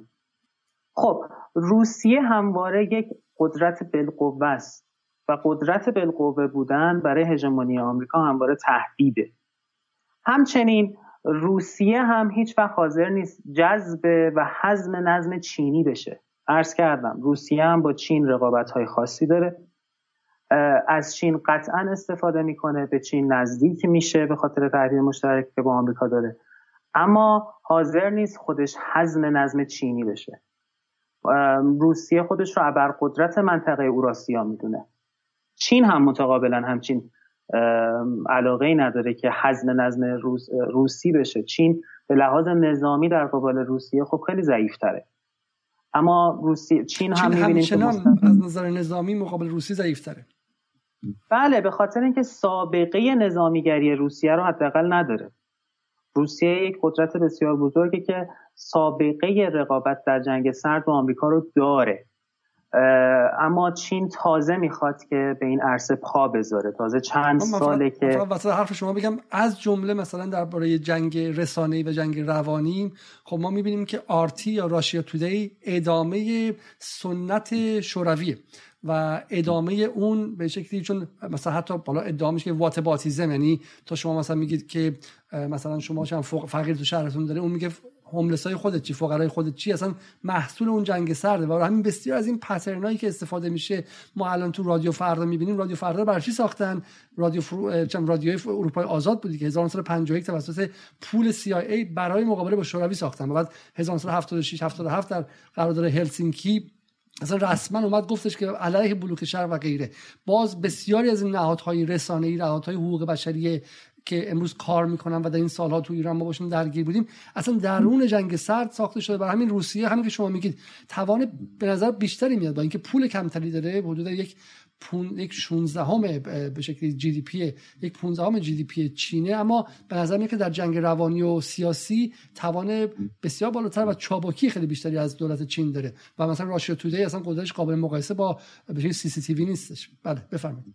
به خاطر اینکه سابقه این جنگ روانی رو در عصر جنگ سرد داره و بالاخره از یه سری اصول اولیه‌ای برخورداره که توی دوران جنگ سرد زمان شوروی این سابقه رو برای خودش کسب کرده. خب عرض می‌کردم روسیه بالاخره یک قطب بالقوه هست که همزمان با رشد چین افول آمریکا به طور نسبی موقعیت خیلی جذابتر و بهتری برای اعمال نظم مطلوب خودش در عرصه بین المللی می‌بینه. همزمان آمریکا هم روسیه رو به عنوان تهدید بسیار مهم بالقوه برای نظم مطلوب خودش در نظر می‌گیره. و برای اینکه بخواد این دو تا ابرقدرت نوظهور رو کنترل کنه وارد استراتژی عمق استراتژیک شده. عمق استراتژیک یعنی چی؟ عمق استراتژیک یعنی که شما در مرز سومی نزدیک رقیب خودت نفوذ می‌کنی پایگاه می‌ذاری در حقیقت دعوا رو از مرز خودت می‌بری به مرز رقیبت. که در صورت احتمال اگه جنگی بخواد رخ بده یا اگه بخوای شما کانتین کنی بخوای مهار کنی بخوای کنترل کنی اونو از مرز رقیب انجام بدی نه در مرز خودت. نه در یک نقطه سومی که شما آسیب پذیر باشی. آسیب پذیر رو در حقیقت می‌بری سمت رقیب. این کار شما می‌بینید که آمریکا با روسیه در اوکراین می‌کنه همزمان در تایوان با چین داره می‌کنه و سالها با ما اینا در خلیج فارس انجام بده یعنی دعوا رو میاره تو مرز ما. جایی که ما اگه اتفاقی بخوایم انجام بدیم اگه واکنشی بخوایم صورت بدیم چون در مرز ماست بالاخره واکنش بالاخره آسیب پذیریش برای ما زیاده. خب این استراتژی عمق استراتژیک برای اینه که بخواد هم روسیه هم چین و تا حدودی هم ایران رو کنترل کنه و مهار کنه. در طرف مقابل این کشورها هم در بازی معمای امنیت بالاخره حضور این ابرقدرت در مرزهای خودشون رو تهدیدی برای خودشون حس می‌کنن و طبیعتا واکنش نشون میدن. ساکت که نمیشینن برای واکنش به این تهدید در مرزهای خودشون افزایش قدرت میدن قدرت یابی می‌کنن موازنه سازی می‌کنن تهدید می‌کنن. و اونور هم میگه آی این افزایش قدرت داده این نیروهاش آورده تو مرزش فلان این تهدید بین اونم دوباره موازنه سازی می‌کنه. اصطلاحا میگن ما درون این بازی معمای امنیت هی پله پله این قدرت ها همه به بهانه امنیت خودش. آمریکا میگه من برای امنیت خودم روسیه رو باید مهار کنم بعد برم تو مرزهاش. چین رو باید مهار کنم بعد برم تو تایوان برای امنیت خودم برای امنیت جهانی. چین میگه من برای امنیت خودم حضور آمریکا در مرزهای خودم رو نمیپذیرم. روسیه میگه من برای امنیت خودم حضور ناتو در مرزهای خودم رو نمیپذیرم. واکنش نشون میدم. خب شما برای اینکه این رابطه رو بفهمین اول باید منطق بازی ابرقدرت ها رو بفهمین که چطور واکنششون میدن؟ چطور با هم رفتار می‌کنن؟ دو اینکه این ابرقدرت ها به خاطر دارا بودن بازدارندگی هسته‌ای بازدارندگی کامل احتمال اینکه رو در رو کامل با هم قرار بگیرن خیلی ضعیفه. انقدر یعنی قدرت تخریب این بازیگرا در جنگ زیاده که تقریبا ما میگیم در یک جنگ اتمی بین دو تا بازیگر اتمی هیچ برنده ای وجود نخواهد داشت. من سوال ساده کنم. نمی‌دونم حالا چند نفر می‌گفتن که خود بحث سنگینه و زیاد آکادمیکه. یه مقدار فضا عوض بزنید خیلی ساده بگم. بعضی ترس این دارن که جنگ جهانی سوم بشه و اوکراین آغازگر جنگ جهانی سوم بشه. تو یه جمله بس بگید که آیا واقعا ممکن است نه؟ خیر. همینو داشتم می‌گفتم. خیر. و چون ممکن نیست آمریکا میاد عمق استراتژیک درست می‌کنه که روسیه رو در مرزهای خودش جور دیگری درگیر کنه. میاد عمق استراتژیک درست می‌کنه. که انرژی روسیه رو جور دیگری خالی کنه. روسیه هم خودش رو محق می‌دونه که در مرزهای خودش امنیت خودش رو حفظ کنه و نسبت به وجود رقیبش واکنش نشون میده. شما در این سطح تحلیل کلان بیای نگاه کنی می‌بینی که کاملا قابل پیش بینی بود این اتفاق. نه بخشش قابل پیش بینی بود. حالا پس بریم وارد بحث اوکراین شیم. بخشش قابل پیش بینی بود. ما در برنامه قبلا با خانم پریسا نصرآبادی در موردش حرف زدیم و گفتیم که روسیه به هیچ وجهی گسترش و توسعه ناتو رو نمیپذیره.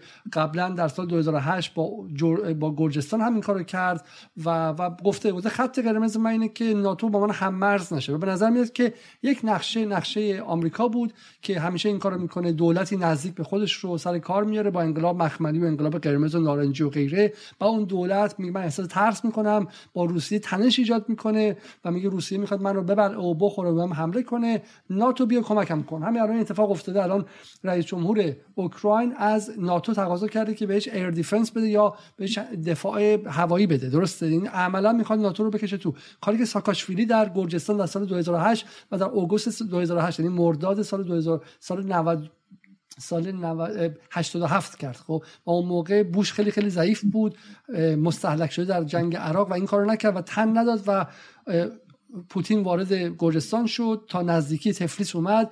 بعد نیروهاشو عقب کشید اما دو بخش اوستیا و ابخازیا رو نگه داشت. به عنوان دو تا کلونی دو تا بخشی که همواره می‌تونه به شکلی علیه گرجستان علیه ادامه توسعه ناتو استفاده کنه و ناتو هم دست عقب کشید. ما این رو می‌دونیم که روسیه نمی‌خواست این کار کنه اما به نظر میاد که بایدن هم اصرار عجیبی داشت که پوتین رو به مرحله نظامیگری برسونه. یعنی هر روز از اوایل دسامبر که میشه اواسط آذر ماه هر روز بایدن به بهانه ای داشت روسیه رو هل می‌داد. اتحادیه اروپا شما بهتر از من می‌دونید که چند, چند اصلا به هیچ وجه دنبال افزایش تنش با روسیه نبود. مکرون برای دیدار رفت آلمان آدم فرستاد شولز به شکلی به پوتین هم آلمان و هم فرانسه خواستن که تنش زدایی کنن. اما انگلیس که به سمت آمریکا رفت انگلیس و آمریکا هی به دنبال افزایش تنش بودن. درسته؟ و در نهایت اتفاقی که دیشب افتاده به هم بگید آیا به نظر شما پوتین در تله بایدن افتاد یا خیر؟ پوتین بایدن رو قافلگیر کرد و یک حرکت ازش جلوتره. ببینید نه نه در تله بایدن افتاد و نه بایدن رو قافلگیر کرد. مبحث معمای امنیت همینو میگه. شما می‌دونی که رقیبت داره تنشزایی می‌کنه که شما رو درگیر یک مسئله بکنه. اما در عین حال آپشنی برای تسلیم شدن نداری. اگه تسلیم بشی و وارد این بازی نشی و اوکراین عضو ناتو بشه شما به مراتب سختتر میبازی. این دعوا اسمش به این به این میگیم معمای امنیت. و آمریکا بله من کاملا با شما اینجا موافقم که به شدت در آتش این بحران دمید که روسیه رو بخواد درگیر کنه. بسیاری معتقدن که با این کار می‌خواد مثلا فشار به روسیه بیاره روسیه رو ضعیف کنه که بعد نهایتا امتیازی از روسیه بگیره و روسیه رو از نزدیکیش به چین جلوگیری کنه. اما واقعیت اینه که این اتفاق نخواهد افتاد. مبحث گذار در نظم بین المللی برای همین اجتناب ناپذیره. بالاخره الان شما نگاه کنید روسیه میگه من با دانستن به اینکه تحریم خواهم شد دانستن به اینکه مورد, مورد فشار قرار خواهم گرفت اما با امنیت خودم در مرزهام شوخی ندارم. و هر جور شده واکنش نشون میدم. و نکته ای هم که در قبال تحریم ها و فشارها که باید شما در نظر بگیرید تحریم هایی که علیه روسیه وضع شده حداقل تا قبل از این بحران اخیر بعد از 2014 300 خورده ای بود. یعنی کل دعوایی که ما در برجام داریم آرزویی که داریم تحریم های ما بخواد لغو بشه زمانی که بخواد لغو شه باید حداقل دو برابر یا شاید سه برابر روسیه تحریم برای ما میمونه. پس این هم مربوط میشه به اون مبحث قدرت بازدارندگی که روسیه داره خیلی نمیشه بهش فشار تحریمی آورد. علتی که روسیه زیاد تحریم نشد اینه که زورش زیاده. علتی که ما بیشتر تحریم شدیم این که زورمون کم بود غرب می‌تونست. درسته؟ یعنی همون موشک های شما ترجمه می‌کنین که ترجمه امنیت رو به اقتصاد می‌کنی. میگه اگر تعداد موشکات زیاد باشه اتفاقا طرف مقابل نمی‌تونه زیاد تحریمت کنه. درست فهمیدم من؟ شما تعداد تحریم های کره شمالی رو که این همه ما رو از کره شمالی سالهاست میترسونن که آی می‌خواهید ایران مثل کره شمالی بشه؟ کره شمالی 400 تا تحریم داره. جمهوری اسلامی ایران 1800 خورده تا تحریم داره. کره شمالی اتمدار مذاکره نکرده جمهوری اسلامی بدون اتم مذاکره کرده. دیگه این یه معیار عینیه. حالا شما می‌تونید هر قضاوتی دلتون می‌خواد ازش خب، بکنید. حالا حالا بهش می‌رسیم. خب پس پس شما معتقدین که کاری که دیشب پوتین کاری که پوتین کرد با افتادن در بازی که غرب ازش می‌خواست لزوما نبود نه؟ ببینید الان شما نحوه حمله روسیه که به روسیه به اوکراین شما برید نگاه کنید واقعا حمله آنچنانی لشکر بکشه نمی‌دونم دونه دونه بیاد خونه رو بگیره پشت و کشتار را بندازه این کار نکرده. بیشتر داره قدرت نمایی می‌کنه بیشتر داره میترسونه اوکراین رو بیشتر داره کشورهای اروپایی رو میترسونه. شما از دیشب تا حالا میزان تلفاتی که از اوکراین بیاد اخبارش حالا زد و نقیزه واقعا چیز قابل توجهی نیست. یعنی نشون میده که روسیه بیشتر داره قدرت نمایی می‌کنه بیشتر به دنبال همون امتیازگیریه. و همونی که گفت گفت ما رژیم های امنیتی بین المللی رو متوازن و متوازن نمی‌دونیم و ناعادلانه می‌دونیم و اینا باید تغییر کنه. و خب این تغییر رو بارها نامه نگاری کرد. سران ترکیه سران اروپا اومدن سر اون میز معروف 6 متری پوتین هم نشستن آلمان فرانسه.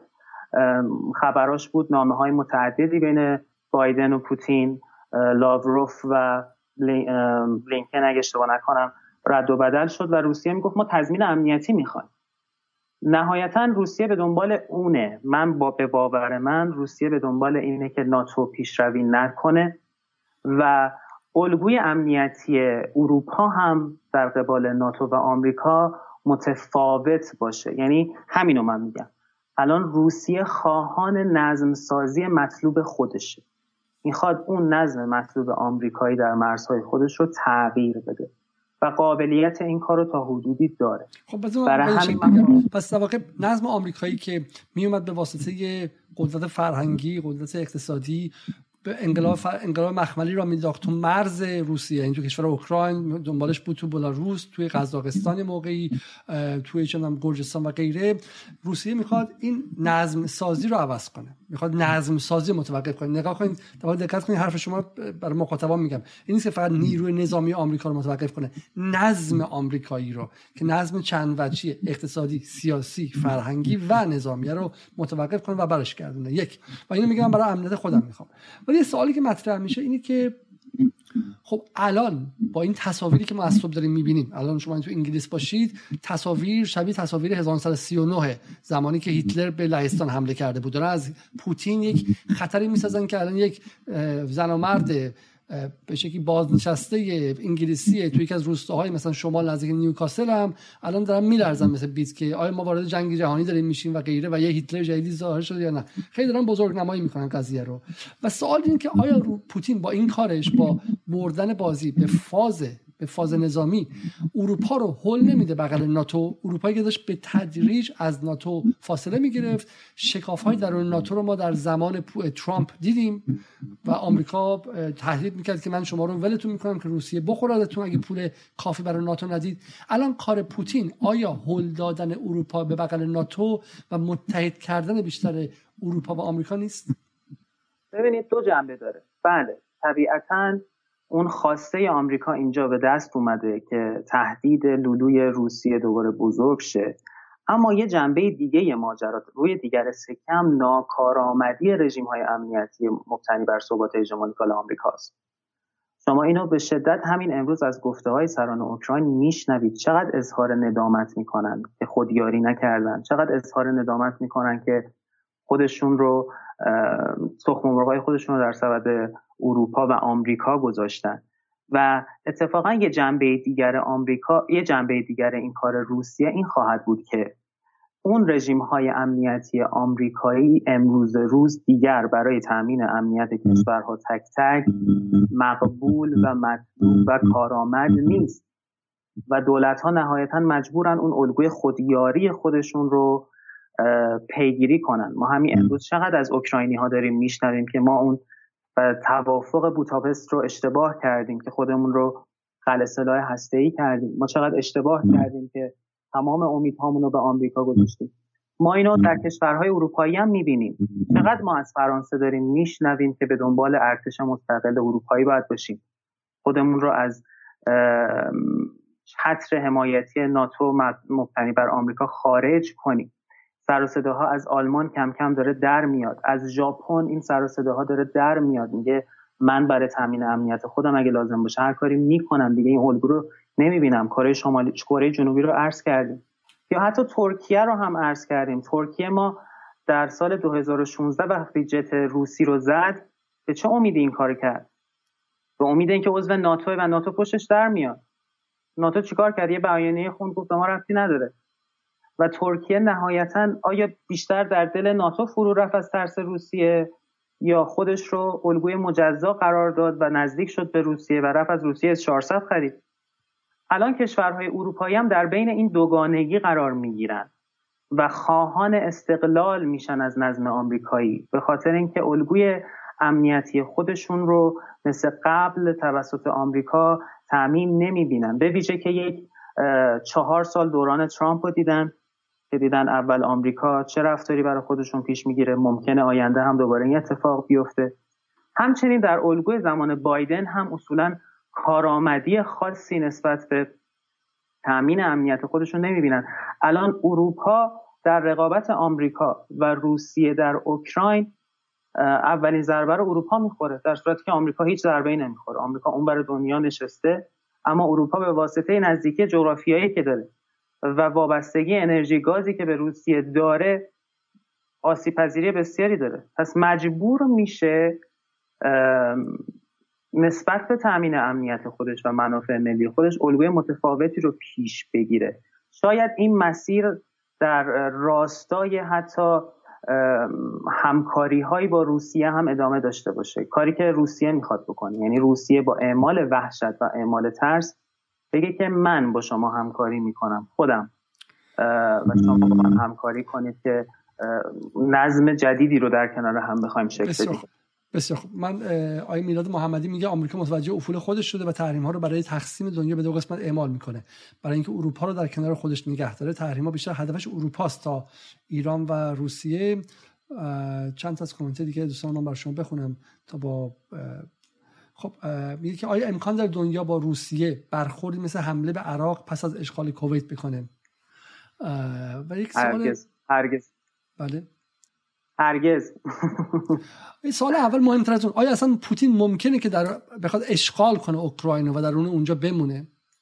باور دارم خیر. به خاطر اینکه خودش هم بارها گفته که ما از سابقه شوروی درس گرفتیم.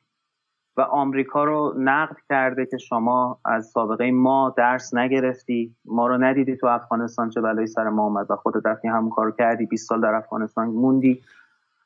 و باور ندارم که روسیه در حال حاضر همچین خطایی رو بخواد بکنه. عرض کردم بیشتر هدفش اینه که نهایتا یک امتیاز امنیتی جدیدی بگیره و یک تغییری در رژیم های امنیتی جهان به نفع خودش ارائه بده. البته قطعا قسمت هایی از اوکراین رو برای خودش نگه داره و اینکه این کامل بخواد بیاد اوکراین رو اشغال کنه باور ندارم همچین خطایی بخواد آیه محمد کیانمر میفرمایند که جناب علیزاده از تحصیلات این جنگ و قدرت نمایی روسیه بر کشورهایی که به نوعی سابقا جزی از بلوک شرق بودن اما به دلیل انقلابهای رنگی و غیره امروز در بلوک غرب تعریف میشن بپرسید. تاثیرش روی لهستان روی بلغارستان روی مجارستان روی کشورهای باقی مانده از بلوک شرق می‌خوام بگم چیه آیا اونها بیشتر از روسیه میترسن از فردا؟ گمان می‌کنن سراغ اونها هم خواهد اومد یا اینکه نه؟ و به غرب نزدیکتر میشن یا اینکه نه همین الان در غرب هستن و غیره. باید یه مقدار ثبت کرده. همینجاست که معلوم میشه که این نظم چطور جواب میده. خیلی نمیشه پیش داوری کرد. من باور دارم یه حالت میانیه. یعنی هم ترس روسیه جدی میشه اما در عین حالی که ترس روسیه جدی میشه این دولت ها به خودشون میان که باید با این کشور هم کار کرد. یعنی همزمان که روسیه ترسش بود میشه ناکارآمدی حمایت های آمریکا هم معلوم میشه. و این دو در کنار هم باعث میشه دولت ها خودیارشن و این خودیاریشون شاید حتی باعث شه به روسیه هم نزدیک شن. اتفاقی که در خاور میانه داره میفته. شما نگاه کنید چقدر ترس از جمهوری اسلامی ایران بولده چقدر پررنگه. اما همزمان شما می‌بینید با خروج نسبی نیروهای آمریکا از خاور میانه با اینکه این ترس کماکان وجود داره و ایران تهدید بزرگی دیده میشه اما کشورهای منطقه خواهان تنش با ایران هستند می‌دونن که پس ایران نمی‌تونن بر بیان می‌دونن که دیگه آمریکایی وجود نداره که ازشون حمایت کنه. شما امارات رو می‌بینید خواهان تنش زدایی با ایران عربستان سعودی رو شما می‌بینید. بعد از هفت سال جنگ در یمن مذاکرات رو در بغداد با ایران آغاز کرده. ترکیه و جمهوری آذربایجان سر بحران قرهباغ رو دیدیم که با یک رزمایش نظامی چقدر روی کردشون؟ سریعا عوض شد. هر دو وزیر, خارج، وزیر خارجه هاشون به تهران سفر کردن. پاکستان رو دیدیم بعد از بحران افغانستان که سریعا به تهران سفر کرد. یعنی بالاخره هر چقدر تهدید جمهوری اسلامی ایران در منطقه زیاد شه یه وجه یه اینه که کشورهای دیگه علیه ما نزدیک هم میشن. اما یه وجه دیگه هم اینه که دولت ها به خودشون میان که باید با ایران تنش زدایی کنیم و راهی جز همکاری با ایران نداریم. خب در قبال روسیه هم قطعا همین خواهد خب حالا من می‌خوام بحث رو حالا به دو تا نکته ببرم و دیگه یواش یواش باز بحث به پایان برسونیم.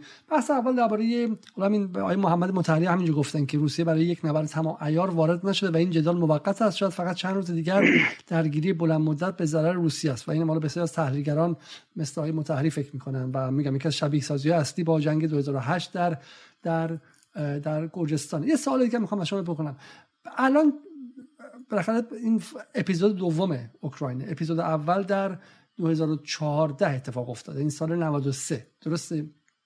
الان چه فرقی کرده با سال 2014 و توازن قوا چقدر تغییر کرده؟ خب اون موقع احتمالا ابتدای این گذار به نظم جدید بود و الان به قول شما این نظم جدید گزارش انجام شده و مرحله تثبیت و به شکلی نشستن رسیده. فرق الان با 2014 اگه میشه فقط خیلی سریع که بحث بده پایان میشه در دو س... یک یک دقیقه و نیم دو دقیقه حد اکثر بفرمایید. فرق الان با 2014 اینه که اون موقع همطور که خودتون فرمودین شروع این گذار بود و آمریکا هنوز هژمون می‌شد بگیم که هست. اما روسیه الان می‌بینیم در سوریه نظم خودش رو ایجاد کرده در بلاروس نظم خودش رو ایجاد کرده در قزاقستان نظم خودش رو ایجاد کرده در گرجستان ایجاد کرده. و همینطور در اوکراین می‌خواد این کارو بکنه. و فضا برای مقابله با آمریکا رو به مراتب بیشتر می‌بینه. چرا؟ چون یه چین دیگه ای اونور هست که آمریکا و در شرق آسیا باهاش رو در رو بشه باید اونو چین رو مهار کنه. همچنین یه جمهوری اسلامی دیگری این پایین وجود داره که به عنوان قدرت منطقه 20 سال نتونست تغییر رفتار درش ایجاد کنه و با اون هم. اینا همه شرایط جدیدیه که ما می‌بینیم این نظم شبکه‌ای فرصت رو برای دولت ها بیشتر کردن که نظم مطلوب خودشون ایجاد کنن. روسیه هم از این قاعده مستثنا نیست بسیار جالب. و بحث خیلی خیلی مهم بعدی آیا چین به تایوان حمله می‌کنه؟ چون دو قسمت بود که ما شنیدیم و همین دیروز هم ما از چین شنیدیم که تایوان اوکراین نیست و تایوان مال چینه. یعنی ما دو تا چیز از چین شنیدیم. یکی اینکه امروز گفتش که چین از به شکلی حرکات نظامی روسیه حمایت نکرده و روسیه هم به حمایتش نیاز نداره. خیلی جمله جالبی بودش خب که محکوم نکرد.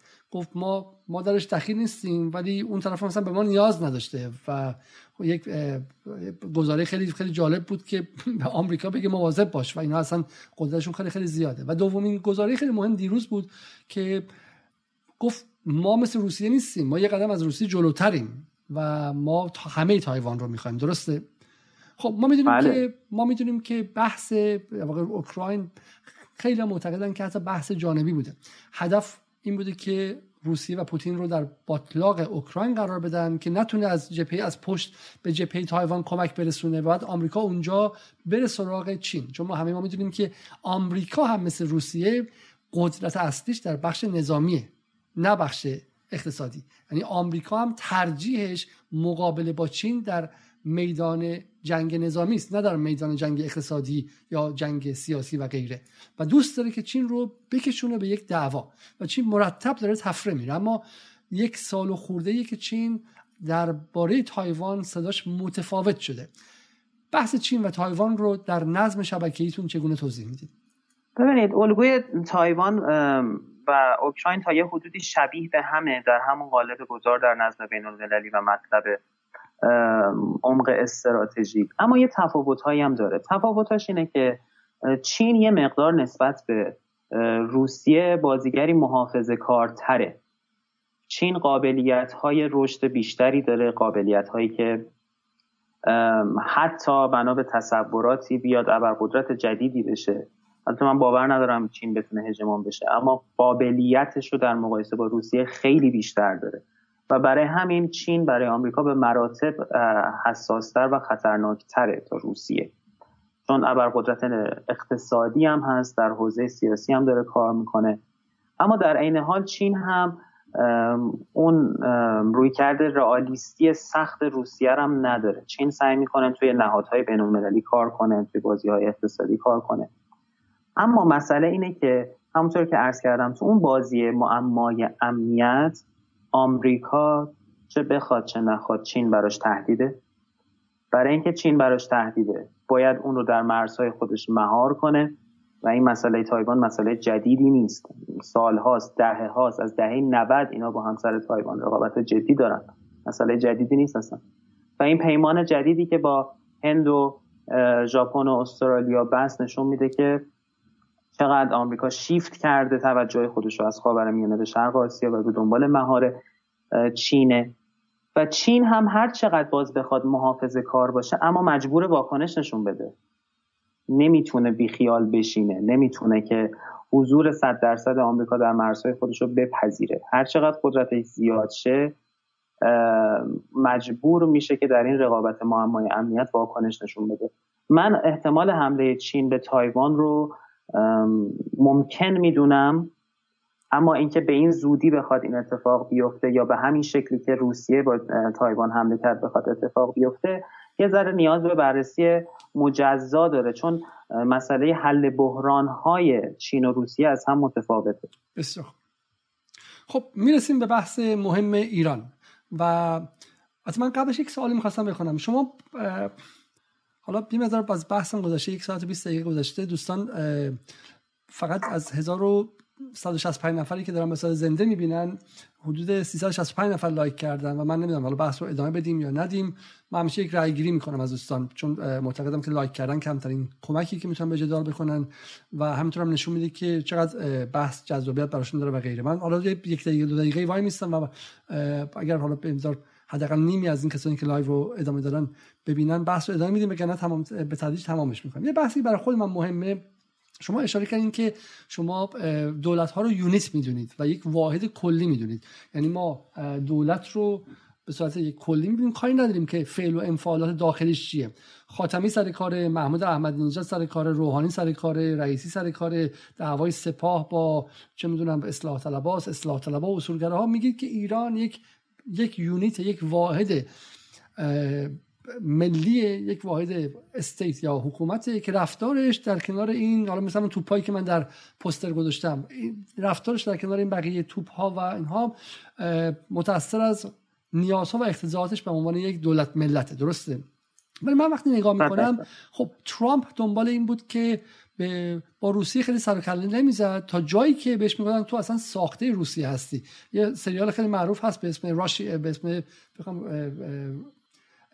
امریکنز خب آمریکایی ها که سری جاسوس ها بچه‌ای هستن که کاگبه در آمریکا کاشته از بچگی و اینا. شبیه آمریکایی ها ولی آمریکایی نیستن. و خیلی می‌گفتن که پوتین یک از ترامپ یک از این هاست. یک از این جاسوسانی که از بچگی روسا قاطی کردن. اینقدر به روسیه به شکلی رابطش نزدیکتر بود. در حالی که دشمن اصلی رو کی می‌دید؟ چین درسته؟ و ریپابلیکن ها قبل از اون ببینیم مثلا هیلاری کلینتون خب دشمن اصلی رو کی می‌دیدن؟ روسیه.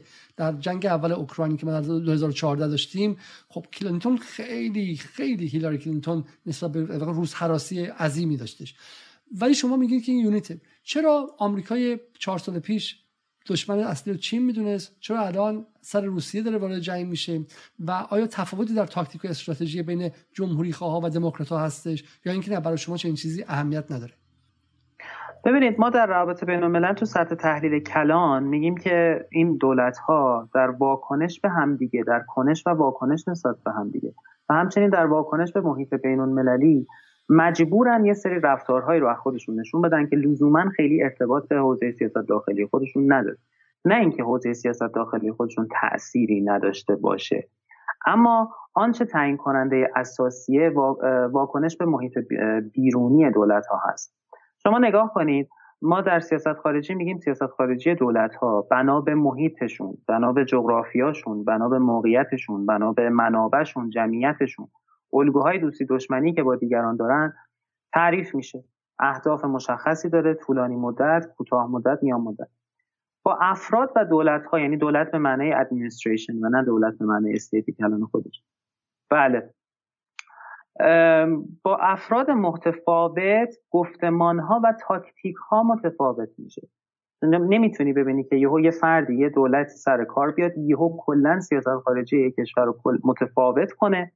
و بعد دوباره یکی دیگه بیاد زمین تا متفاوت کنه. شما زمان باید زمان ترامپ هم که برید نگاه کنید الگوی رفتار سیاست خارجیش به شدت در واکنش به محیط بین المللیه بیش از آن که ارتباط به رقابت Republican ها با دموکرات داشته باشه ارتباط به مبحث rise of China و رشد چین داره. اون الگوی ملیگرایانه که داره نگاه می‌کنه. و نوع نگاهش به روسیه از حب علی نیست.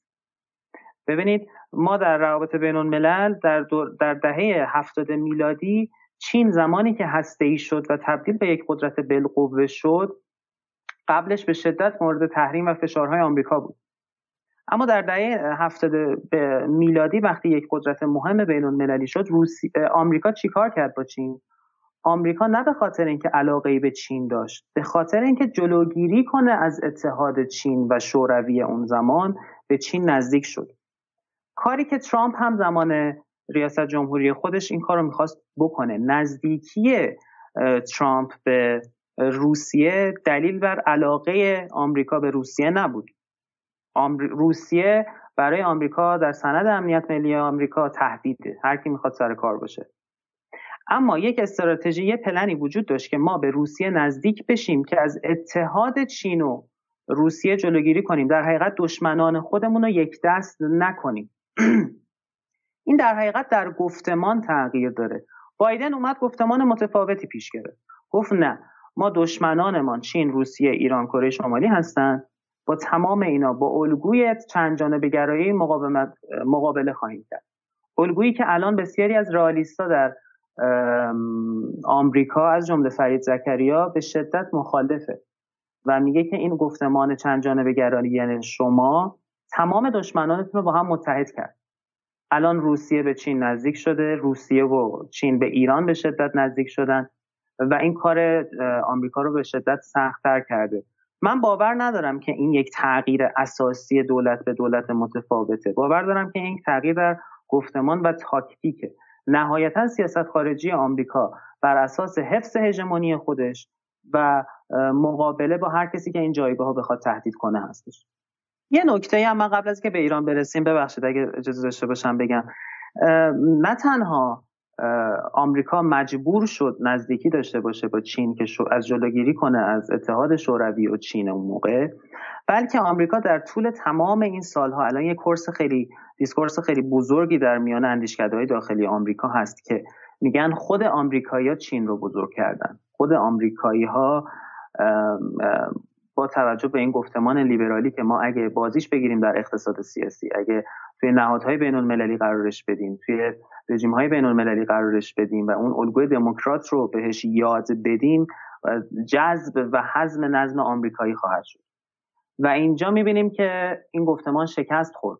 یعنی چین صرف افزایش قدرتش به خاطر موقعیت ژئوپلیتیک جمعیت و روی کردی که در جایگاه نظام بین المللی داره با اینکه خیلی هم میگن آمریکا خیلی جاها در ببخشید چین خیلی جاها در 20 سال گذشته از آمریکا هم در اقتصاد سیاسیش لیبرالی تر عمل کرده.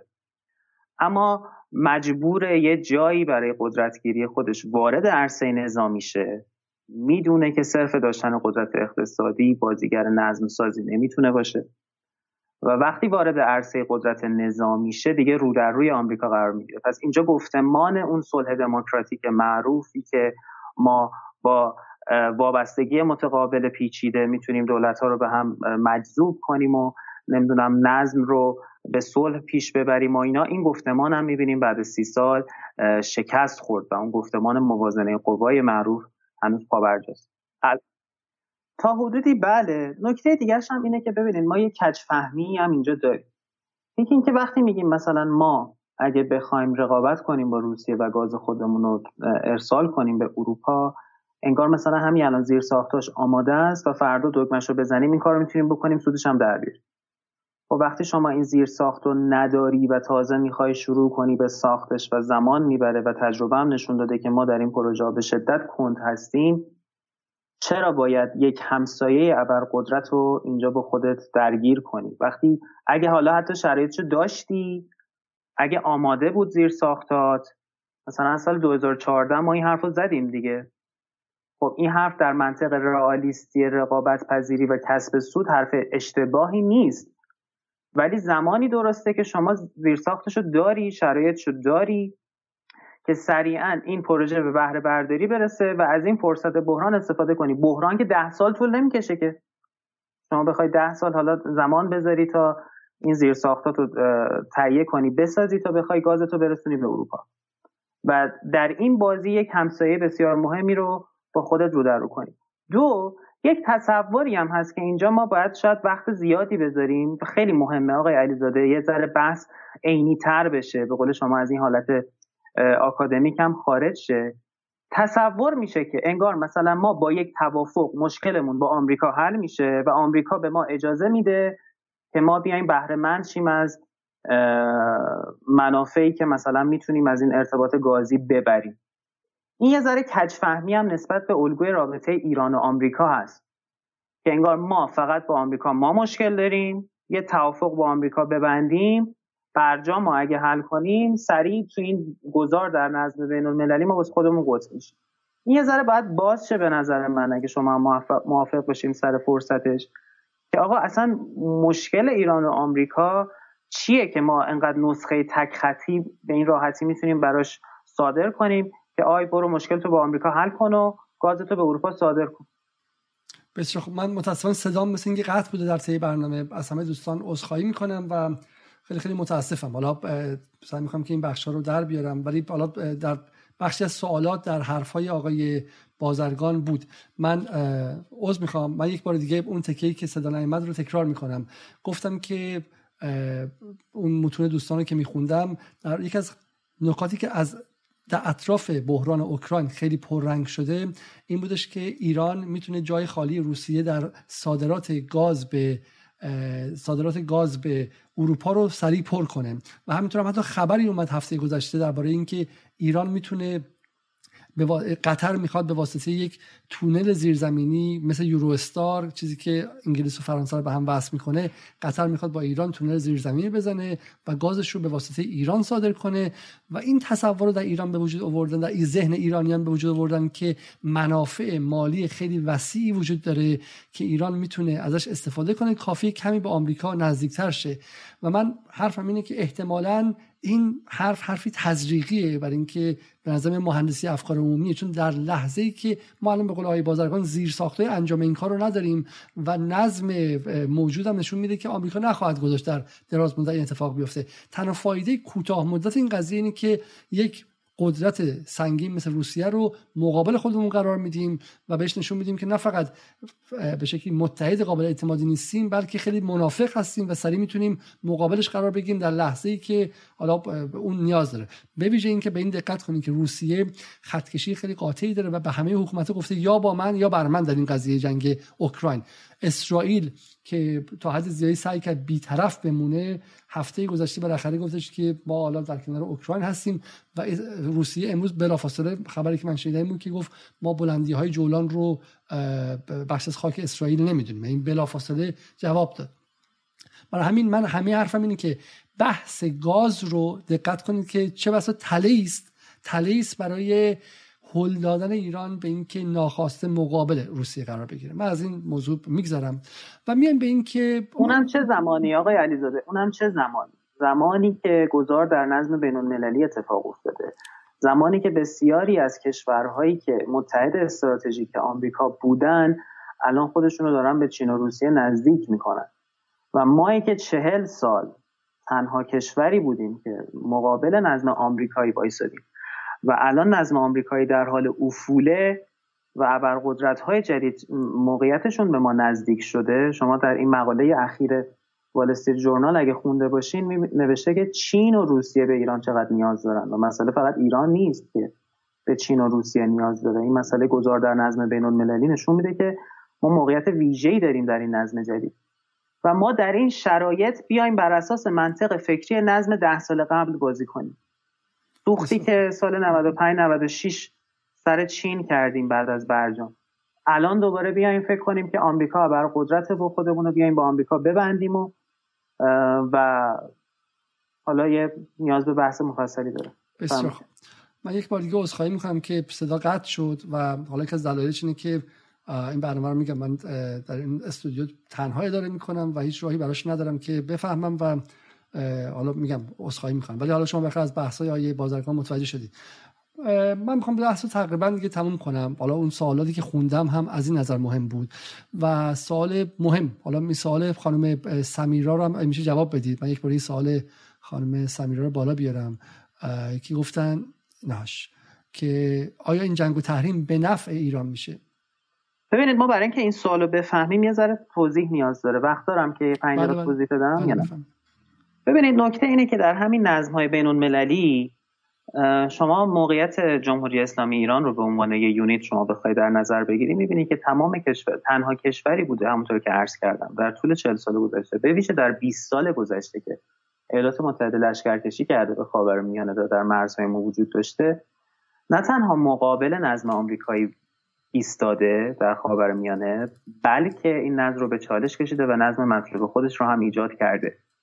و این نظم رو شما در غرب خودش از تهران بغداد دمشق بیروت تا مدیترانه می‌بینید. در شرق در افغانستان می‌بینید. در جنوب عربستان در یمن می‌بینید. و این کشور نظم مطلوب خودش رو در منطقه apply کرده به قول معروف و یه بازیگر بسیار مهمی در منطقه شده به لحاظ نظامی و ژئوپلیتیک. خب اکنون که نظم تغییر کرده و ایران دیگه تنها رقیب آمریکا نیست در حالی که در چهل سال گذشته بود و آمریکا در مقابل روسیه و چین هم قرار می‌گیره طبیعتا ما می‌بینیم که رویکرد چین و روسیه هم نسبت به ایران متفاوت شده. خیلی تصور می‌کنن که این چین همون چینیه که ده سال پیش به تو کرد نمی‌دونم قدنامه علیه ما رو یا نمی‌دونم روسیه همون روسیه که به تو نکرد. و این توی اون نظم آمریکایی ده سال پیش داره تصور میشه. اون موقع چین و روسیه چین و روسیه بودن که نظم آمریکایی رو به هر صورتی در طبق منافع خودشون میپذیرفتن. الان این گونه نیستن. الان می‌بینید که منافع خودشون رو دارن دنبال می‌کنن. الان می‌بینید که آمریکا ایران رو عضو سازمان همکاری شانگهای کردن. علیرغم بیشترین تحریم هایی که روی ایران وجود داره. می‌بینید که همکاری هایی دارن با ایران می‌کنن مبادلاتی دارن با ایران می‌کنن. الان چین داره در اوج تحریم هایی که روی ایران وجود داره داره از ایران نفت می‌خره. و انواع اقسام همکاری های دیگه. این نشون میده نظم تغییر کرده و ایران فرصت های بسیار زیادی در این نظم جدید برای حل مشکلات خودش براش پیش اومده. طبیعتا هر چقدر این ابرقدرت ها عرض کردم چون الگوهای نظم جدید شبکه‌ایه. مثل قبل نیست که بگیم حالا ما چون توی بلوک شرق مثلا رفتیم اولا که نداریم همچین بلوک شرقی نداریم. چون خودمون رو مثلا به چین و روسیه نزدیک کردیم دیگه خیالمون راحته. نه این گونه نیست. این کشورها همزمان دارن با آمریکا همکاری می‌کنن همزمان منافع ملی خودشون رو دنبال می‌کنن. اما طبیعتا هر چقدر اختلافات اینا بیشتر باشه. ما بر اساس قاعده تهدید مشترک به هم نزدیکتر میشیم و منافع ملی ما بیشتر تامین میشه. و همین الان ما اثرش رو مستقیم در برجام می‌تونیم ببینیم. یعنی در احیای برجام می‌تونیم ببینیم چه در این طول چند ماه اخیر که ما هنگامی که خودمون رو با چین و روسیه هم مسیر کردیم امتیازات بیشتری تونستیم از آمریکا بگیریم. همزمان هم از گفتگوهایی که میشه مطرح میشه در قبال اختلافی که در اوکراین به وجود اومده و در تایوان به وجود اومده موقعیت برای ایران فراهم شده که بخواد امتیاز بیشتری بگیره. چون اسباب درگیری آمریکا بیشتره و مهمترین امتیازی که الان ایران می‌تونه در احیای برجام بگیره همین مبحث زمانت اجراست. چرا, چرا, ما چرا اوکراین, اوکراین به زمانت اجرا چه ربطی داره؟ ببینید تجربه اوکراین تجربه ای که ما از اوکراین داریم می‌گیریم اینو به منطق اقلانیت ایران حکم می‌کنه که شما روی اون منطق خودیاری خودت در توافق با آمریکا باید پایبند باشی. همچنین آمریکایی که الان مشکلاتش در اوکراین و در تایوان بیشتر شده و تمرکز خودش رو مجبور بیشتر در این حوزه ها بذاره طبیعتا علاقه مندی به اینکه مقابله بشه با ایران و بخواد مثلا اگه جنگی با ایران دوباره درگیر بشه و دوباره در خاور میانه بمانه طبیعتا نداره. طرف مقابلش چی؟ طرف مقابلش چی؟ الان چین حالا نه چون چین جنس نظم چینی متفاوته و چین می‌خواد که صلح و ثبات باشه بتونه اجناسش بفروشه. اما روسیه چی؟ آیا روسیه ممکنه دلش بخواد که یک جنگی در غرب آسیا به وجود بیاد که فشار از روی جبهه خودش برداشته بشه؟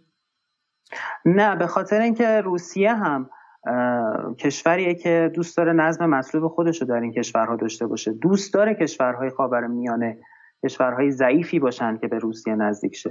اما منطقی که جنگ در این کشورها اتفاق بیفته و بخواد یک بلبشویی پیش بیاد که دوباره آمریکا پاش به این مناطق باشه بحران مهاجرتی پیش بیاد دوباره افرادگرایی پیش بیاد. بحران تروریسمی دوباره پیش بیاد. اینا اصلا به نفع روسیه نیست. روسیه مناطق مسلمان نشین داره.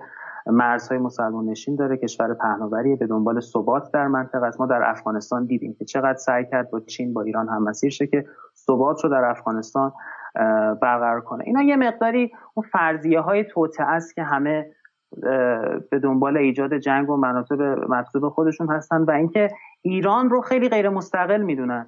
انگار که مثلا هر چی چین تصمیم بگیره هر چی روسیه تصمیم بگیره هر چی آمریکا تصمیم بگیره سر ایران میاد. در صورتی که واقعا این گونه نیست. خب حالا بریم سر سوال پایان پایان. و من می‌خوام شما بحث متفاوتی کنم.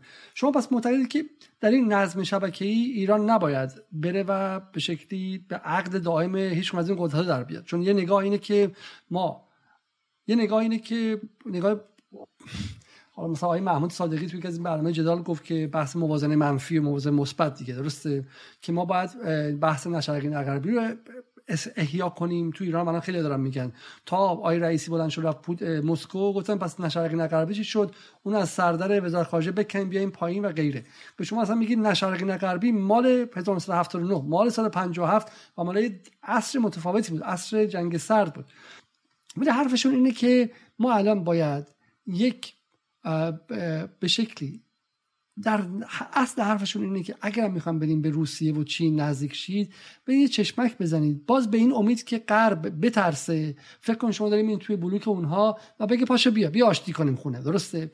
این مدل ذهنی بسیاری در ایرانه. یعنی این یه مدله. مدل دوم که نه ما اصلا باید بکنیم از غرب بریم مستقیم بریم آقا بگیم آقای چین ما اومدیم متحد استراتژیکت بشیم و می‌خوایم برای 25 سال آینده قرارداد جدی باید ببندیم و پای کارم هستیم و قابل اعتماد هم هستیم. دوره اون کسانی که می‌گفتن که چم چین مهمم نیستم رفتن. ما الان اومدیم و ما قابل اعتمادیم. این نگاه دومه. تو نگاه شما چی؟ تو نگاه شما تو این نظم شبکه‌ای ایران مثلا می‌تونه هم با چین و روسیه نزدیک باشه هم با غرب نزدیک باشه هم به اروپا گاز بخواد بفروشه. نگاه شما برای ایران این به این نظم شبکه‌ای شما برای ایران چی میگه؟ نگاه بنده اینه که ما در نظم شبکه‌ای مبحثی تحت عنوان اعتماد وجود نداره. چه به آمریکا چه به چین چه به روسیه. مبحثی تحت عنوان اعتماد در روابط بین الملل ما نداریم. ما منافع ملی داریم امنیت ملی داریم منطق هزینه فایده داریم. و ما باید بلد باشیم خودمون چطور منافع خودمون رو به دیگر کشورها گره بزنیم. در این نظم شبکه ما باید بیایم نگاه کنیم ببینیم تضاد منافع ما با چه کشورهایی کمتره با چه کشورهایی راحتتر می‌تونیم کار کنیم. با چه کشورهای بیشتره و سختتر می‌تونیم کار کنیم. مثلا مسئله این نیست که آمریکا بده یا آمریکا خوبه. مسئله اینه که ما تضاد منافعمون با آمریکا بر امنیت ملی ما ربط داره. آمریکا در خلیج فارس ما ناو داره. آمریکا دور تا دور کشور ما نیرو داره. آمریکا ژنرال ما رو ترور کرده. آمریکا 20 ساله یه روز در میون داره میگه گزینه نظامی روی میز است. ما این حرفا رو از چین از روسیه تا حالا شنیدیم. بله ما با چین و روسیه اختلاف منافع داریم. ما با چین مجبوریم نفت ارزون بدیم. بله ما به روسیه مجبوریم در گاز خودمون تجدید نظر کنیم. اما آیا تهدید امنیتی نسبت به این کشورها داریم؟ تهدید ژئوپلیتیکی نسبت به این کشورها داریم؟ با آمریکا چطور؟ من ارزم اینه ما مشکلمون با آمریکا رو باید بفهمیم. آیا مشکل ما با آمریکا یه طرفه حل میشه که ما بخوایم منافع خودمون رو گره بزنیم؟ مگه تو برجام این کار رو نکردیم؟ چقدر تونستیم منافع خودمون رو به آمریکا گره بزنیم؟ اصلا چقدر آمریکا خودش خواهان این بود که منافعش به ما گره زده بشه؟ یه بحث مفصلی میطلبه آقای علیزاده عزیز و گرامی که منطق برجام چی بود؟ توافق برجام بر سر چی بود؟ دعوا الان ما با آمریکا سر چیه؟ ما تا اینو نفهمیم نمی‌تونیم تجویز درست سازی در قبالش بدیم. و بله ما باید از تمام فرصت ها استفاده کنیم ما باید از تمام فرصت های بین المللی استفاده کنیم. اما یه شرط اساسی داره استفاده از فرصت های بین المللی بر پایه خودیاریه. این خودیاری بزن ساده و سریح بپرسم از شما. شما حالا بعضی مخاطبان گفتن که مهمان برنامه سریح صحبت نمی‌کنه. حالا گفتن که مدار به شکلی خیلی انتزاعی صحبت می‌کنه. سریح بپرسم خودیاری منظورتون چیه؟ یعنی ایران به جای اینکه بره پای برجام باید تا تای خط می‌رفت و دارای بمب اتم می‌شد. خب این یه داره بحث مفصلی میطلبه. خودیاری یعنی اینکه شما خودت رو وابسته و متکی به دیگری نکنی. خودیاری یعنی اینکه تو اعتماد نکنی که بگی من یه چیزی رو به تو میدم به شرط اینکه تو امنیت منو تضمین کنی.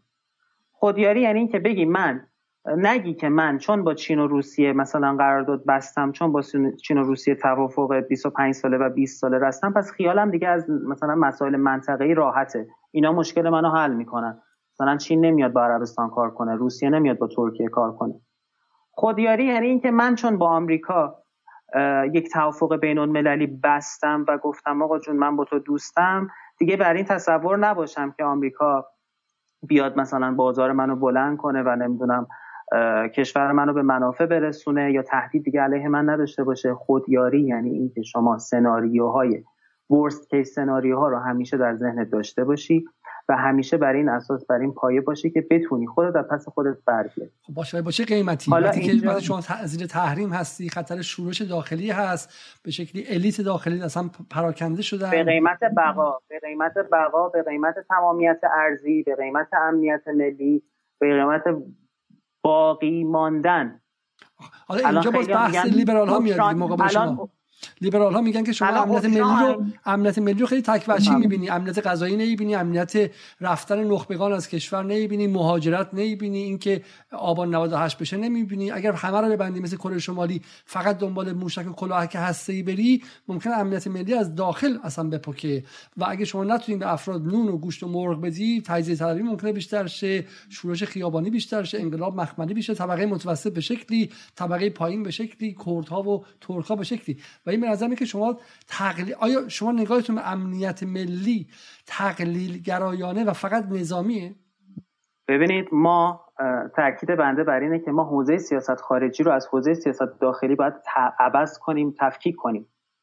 اینکه اگه در سیاست داخلی مشکل داری و مسائلی داری بحرانهایی داری به این معنا نیست که به خاطر حل اون بحران ها سیاست خارجی خودت هم دچار مشکل بکنی. یعنی مثلا ترامپ که دعوا شد و باعث شد که به کپیتول حمله کنن در آمریکا و سطح تنش داخلی بین الیت و نخبگان آمریکا و طبقه بورژوازی آمریکا در اون حد بین سال 2016 تا 2020 تا دسامبر 2020 افزایش پیدا کرد باعث ضعف بیرونی و سیاست خارجی آمریکا نشد؟ وقتی ترامپ میاد حرفی می‌زنه که مقابل رئیس سناس و مقابل رئیس کنگره و 24 ساعته تمام جهان در سیاست خارجی آمریکا ایجاد شد؟ الان شما می‌بینی بایدن کماکان داره مقابل rise of China کار می‌کنه مقابل روسیه داره کار می‌کنه مقابل ایران داره کار می‌کنه. مسائل سیاست خارجی متفاوت از سیاست داخلی باید پیگیری شه. بحث ما نیست. شما الان اوکراین مردم اوکراین سفره کامل دارن. بحث ما نیست بازرگان. بحث ما اینه که مولفه های داخلی مولفه های داخلی می‌تونه باعث تضعیف کلی یک state یا یک دولت ملت یا بالاش هم به شما بگفتیم که یک دولت بشه. به معنی اینکه سال 2009 یا سال 88 ایران توانش در سیاست خارجی هم کم شده بود و غرب هم این رو میدونستش درسته؟ کشوری که از داخل در حال متلاشی شدن یا در حال درگیری داخلیه قدرت بیرونیش هم در مرزها و خارج از مرزهاش کمتر میشه درسته؟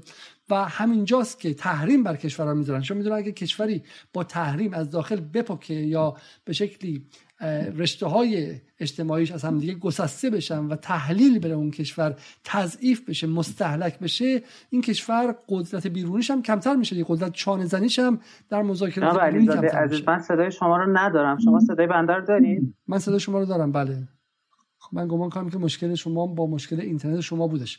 حالا من فکر می‌کنم که این بحث رو همینجا می‌تونیم شما به صدای بنده رو دارید بله بله. خب. من اجازه دارم جواب بدم ای صدا من شنیدید بله. ای صدا من شنیدید بله.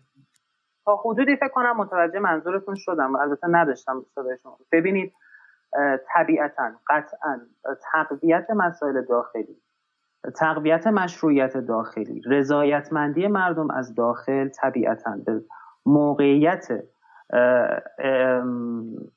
بازیگری و اعمال نقش دولت ها در سیاست خارجی خودشون به شدت کمک می‌کنه قطعا. و هر چقدر این نقش ضعیفتر بشه نقش آفرینی دولت ها در عرصه سیاست خارجی خودشون هم ضعیفتر میشه. اما این اصلا به این معنی نیست که چون یک دولتی در عرصه سیاست داخلی خودش بحران داره پس تهدیدات مهم سیاست خارجی خودش رو رها کنه که بحران سیاست داخلی خودش رو حل کنه. خب این گفتمان در برجام همین گفتمان بود دیگه. این گفتمان این بود که آقا آی دلار شده سه هزار تومن. آی نمی‌دونم مردم ناراضی هستن. آی اقتصاد ما کمر ما رو داره میشکنه پس ما باید سیاست خارجی خودمون رو درست کنیم. آیا نتیجه نتیجه درستی از آب در اومد؟ جای بحث مفصل داره. ببینید ما در مباحث سیاست خارجی باریبوزان خیلی قشنگ میگه. میگه آنارشی جایی است که تهدیدات روابط بین الملل برای دولت ها را اجتناب ناپذیر می‌کنه. دولت ها در عرص برای جلوگیری از تهدیدات بین الملل نمی‌تونن اجتناب کنن نمی‌تونن صرف نظر کنن. قدرت براشون اجتناب ناپذیره. اما دولت ها باید حواسشون باشه که تمرکزشون بر تهدیدات خارجی باعث نشه تهدیدات داخلی پررنگ تر بشه. بله این نقد وارده این نقد من قبول اساس همون حرفا به نظر شما ایران باید به سمت بمب اتم می‌رفت یا هنوز هم باید بره؟ این با اجازهتون این نیاز به یک توضیح گسترده ای داره. من با یه جمله فکر می‌کنم برای خیلی نگه می‌دارم. همینجا نگه می‌دارم که از شما قول بگیرم برای یک برنامه دیگه مختص این قضیه بیاید خب و درباره بحث بازدارندگی که بمب اتم می‌تونه برای ایران داشته باشه یا خطراتی که می‌تونه داشته باشه و بحثی که ما بعد سالها بیشتر ایران شروع می‌کردیم اما کسی به شکلی به اون سمت نرفت. لزوما من نمیگم باید داشته باشیم. بحث باید بحثش رو بدون ترس می‌کردیم و ما این کار رو نکردیم. حدود هزار نفر همچنان دارن برنامه رو نگاه می‌کنن و حالا من سوالات دیگه هم در اوکراین هست. اگه می‌خوان خیلی سریع جواب بدیم نقش اسرائیل در تنش روسیه و اوکراین چیه؟ آقای سورنتو میگه که روسیه کشورهای شوروی سابق رو دوباره خواهد بلعید و ما هم بی حرکت خواهیم مون و نسل‌های بعدی ما آرزوی ایران بزرگ به گروه برد. بود. یه نگاهی از دیروز سالا اومده. من فکر که محصول یک یک از این یوتیوبرهای خاصه که ایران هم باید به بحرین حمله کنه و سریع با شبیه سازی های واقعا بی رفت بین یه موضوعی که ما میایم یه چیز توضیح بدیم و یه مجموعی از بدفهمی ها رو در جای دیگه میان حدودا ده 15 نفر در مورد لزوم حمله ایران به بحرین و گرفتنش می‌دونم امارات و اصلا چیزای عجیبی در اینجا آمد و حالا ای خواستیم میگم هر کم از اینا خواستین جواب بدین و بیشتر برای من باور دارم که اگه بحران اوکراین رو فقط از مبحث سیاست داخلی و تاریخ شوروی بخواید نگاه کنید این گونه می‌بینید که شوروی به دنبال الحاق روسیه به دنبال الحاق مناطق شورویشه اما واقعیت ماجرا اینه که این تحلیل خیلی ناقصه. روسیه به دنبال دور کردن ناتو از مرزهای خودش هست. بر این اساس اگه شما بخواید بیایید نگاه کنید من هرگز باور ندارم که جمهوری اسلامی ایران باید به, به مثلا بحرین حمله کنه که بحرین رو به خودش برگردونه. نه اصلا این کار خیلی احمقانه. اما باور دارم که مثلا در اون کرده رئالیستی جمهوری اسلامی ایران باید نسبت به حضور اسرائیل در بحرین حداقل واکنش داشته بله. اینکه مثلا باید بریم به سراغ پس گرفتن آذربایجان و بحرین و افغانستان که واقعا پس گرفتن نه پس گرفتن خیلی فرق می‌کنه. اما ما می‌تونیم که با اعمال بازدارندگی با یا حتی یک توافقات امنیتی و دفاعی مشترک با این کشورها خط قرمزهای خودمون رو نسبت به این کشورها نشون بدیم که رقیبان ما قرار نیست در مرزهای ما حضور پیدا کنند کاری که حدودی بعد از بحران قره با آذربایجان کردیم حدودی با امارات داریم می‌کنیم. این کار رو شاید می‌تونستیم با بحرین هم بکنیم. یه مقداری شاید اینجا منفعلانه مهمی در واقع اینجاست که مخاطب ایرانی باید بتونه به خود باهوش بشه یه مقدار باید با سواد بشه و یه مقدار نباید فریب بخوره. فریب خوردن فقط با بی بی سی نیستش. کسی به شما ایرانگرایی رو هم به اون شکل بخواد تزریق کنه به ضد خودش تبدیل میشه. صحبت از باز پسگیری بحرین یعنی دشمن کردن جهان عرب با ایران. من گمان می‌کنم که این جنس ایرانگرایی دقیقا در خط خط CIA و پنتاگونه. برای اینکه اگر به اسم ایران بزرگ افغانستان رو با خودمون دشمن کنیم بلوچستان پاکستان رو با خودمون دشمن کنیم آذربایجان رو با خودمون دشمن کنیم به ترک ها و اردوغان اونجوری حمله کردن خودمون با ترک هایی که محل رفت آمده هستن دشمن کنیم. عراق رو بریم پس بگیریم چون زمانی بخش از عثمانی بود. عراقی که متحد ماست رو به دشمن تبدیل کنیم. بحرین و کویت رو کویتی که با ما نزدیکه رو بریم بترسونیم این دقیقا خودکشی یعنی به اسم ایران بزرگ انجام میشه میاد رو نقطه وطن دوستی مردم ساده دل انگشت می‌ذاره و اونو تحریک می‌کنه. محصولش چیه؟ وحشت زده کردن که همسایگان بستن راه های تنفسی اقتصادی ایران و تکمیل محاصره ایران توسط آمریکا و خفگی ایران. برای مراقب باشید. با احساسات مقدس وطن دوستی به وطن از پشت خنجر نزنید آقایون و اونهایی هم که این کارو می‌کنن رو برید و جلوشون رو بگیرید. یک سوالی آقای فرید صبحانی میگه چه چیزی باعث شد آمریکا این چنین از درگیری دوری کنه. بودجه نظامی آمریکا در حال افزایشه ولی درگیری هاش در مجموع کمتر شده. آیا این برنامه ایه برنامه در کاره؟ درگیری با کی؟ درگیری نظامی. خب با کی؟ الان آمریکا تمرکزش رو داره می‌ذاره برای مهار روسیه و برای مهار چین. خب از درگیری داره دوری می‌کنه مثلا از در خاور میانه به خاطر اینکه موضوعی دیگه در خاور میانه نداره. دستاوردی در خاور میانه نداره. و اما موضوعش با چین و با, با روسیه جدیه. اما نکته اینه که بازدارندگیش هم با این کشورها کامله. نمی‌تونه با چین رو در رو مقابله کنه نمی‌تونه با روسیه رو در رو مقابله کنه. نه اینکه این قطعیت صفر, صفر و صدی نیست. ما در روابط بین الملل حکم قطعی نمی‌تونیم بدیم. عرصه عرصه آنارشی که هر لحظه امکان جنگ وجود داره. اما منطق هزینه و فایده ایجاب نمی‌کنه که شما با یک قدرت هسته‌ای وارد جنگ بشید چه حالا چین چه روسیه. و مجبور میشی در حوزه های دیگه رقابت کنی. می‌بینیم من در حوزه فضایی در حوزه سایبری در حوزه عمق استراتژیک در حوزه جنگ های اقتصادی هیبریدی و اونجاها داره رقابت رو پیش می‌بره. اما به این معنا نیست که حوزه جنگ نظامی شو بیخیال شده باشه. نه قطعا سال خیلی خوب. رضا موسوینی پرسیده. چند سال خوب پرسید. من دیگه وقت نبود. اینو فقط تونستم بیارم بالا. میگه پروژه دولت ملت از دید ابرقدرت های شرق و غرب چگونه است؟ تخریب یا تشویق تجزیه طلبی یا حفظ امنیت. تعارف جدید از نیشن یا ملت و روابط بین الملل در نظم آینده چه خواهد بود. سال کلی می‌تونید اشاره کنید تا اینکه بر برنامه بعدی بگیم. ولی حرفش خیلی جالبه. میگه که یه جاهایی هست که خود دولت ملت با یه نظم هایی در هم میفته مثلا آمریکا نشون داد این سالها که از کوچک, کوچک شدن های ملی در غرب آسیا دفاع کرده. درسته؟ عراق خواسته کوچیک سازه کنه بالکان سازی خواسته بکنه. ایران رو این دستش می‌رسید پنج قسمت می‌کرد. نقشه غرب آسیایی که سال 2000 در اومد یا همون نقشه معروف به برنال لوئیس دقیقا همینه. شرق و غرب الان نگاهشون به پروژه دولت ملت چیه؟ کجا؟ خیلی سوال اساسی اینه که کجا؟ برای کی کجا؟ مثلا الان دولت ملت برای مکزیک و کانادا آیا یک تعریف واحدی داره از دید آمریکا یا دولت ملت در غرب آسیا و خاورمیانه همچنین برای روسیه و چین.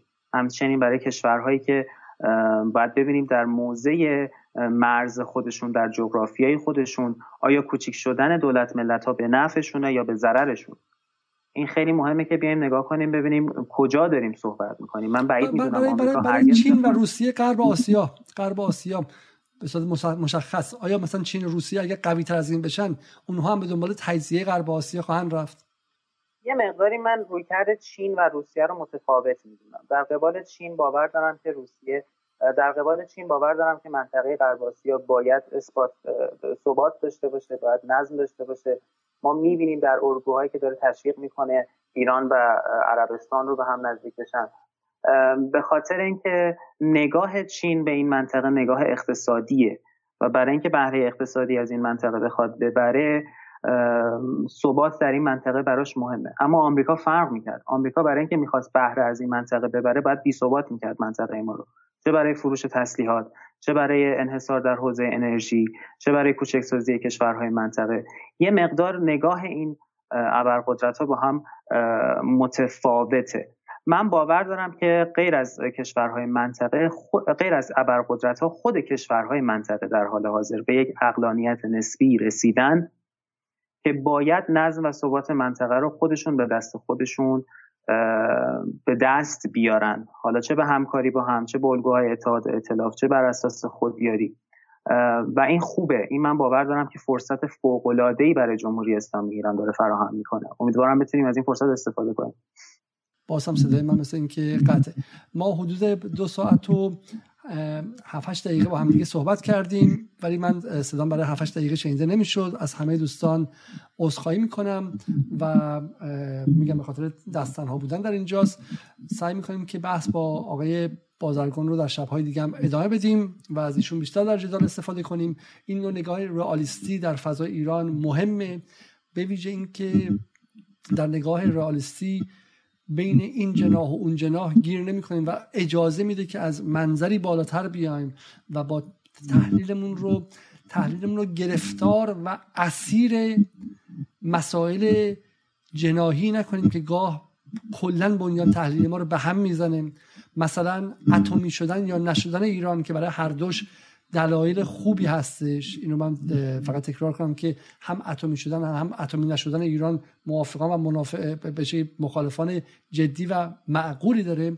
اما این رو نباید از منظر این جناح و اون جناح بهش نگاه کنیم. باید از واحد از منظر واحد ایران بهش نگاه کنیم. و یکی از مسائلی که در ایران هست اینه که سیاست خارجی اسیر مسائل جناحی شده و دولت های رقیب رسانه هاشون دقیقا روی این مسائل انگشت می‌ذارن. از دلگیری های جناهی مردم از دلگیری های داخلی مردم استفاده می‌کنن که توان بینش تحلیل و فهم مسائل رو در از, از واحد ملی و از منظر ملی ازشون بگیرن و قطع کنن. و این میشه که بهش میگن یارگیری از یک ملت از, از, از افکار عمومی یک کشور علیه منافع خودش. و این بخشی از همون چیزی که ما بهش میگیم جنگ هیبریدی. و حالا هدف ما در جدال هم مقابله با چنین چیزی است. از آقای بازرگان تشکر می‌کنم که صبورانه دو ساعت در کنار ما بود. از شما هم که کنار ما بودید ممنون. یک بار دیگه تقاضا می‌کنم اگر از ایرانیان مقیم خارج هستید به صفحه پترون ما سر بزنید که حالا اون زیر هم می‌تونید ببینید و اگر توانستید مشترک برنامه باشید. شب شما به خیر و تا برنامه دیگر خدا نگهدار.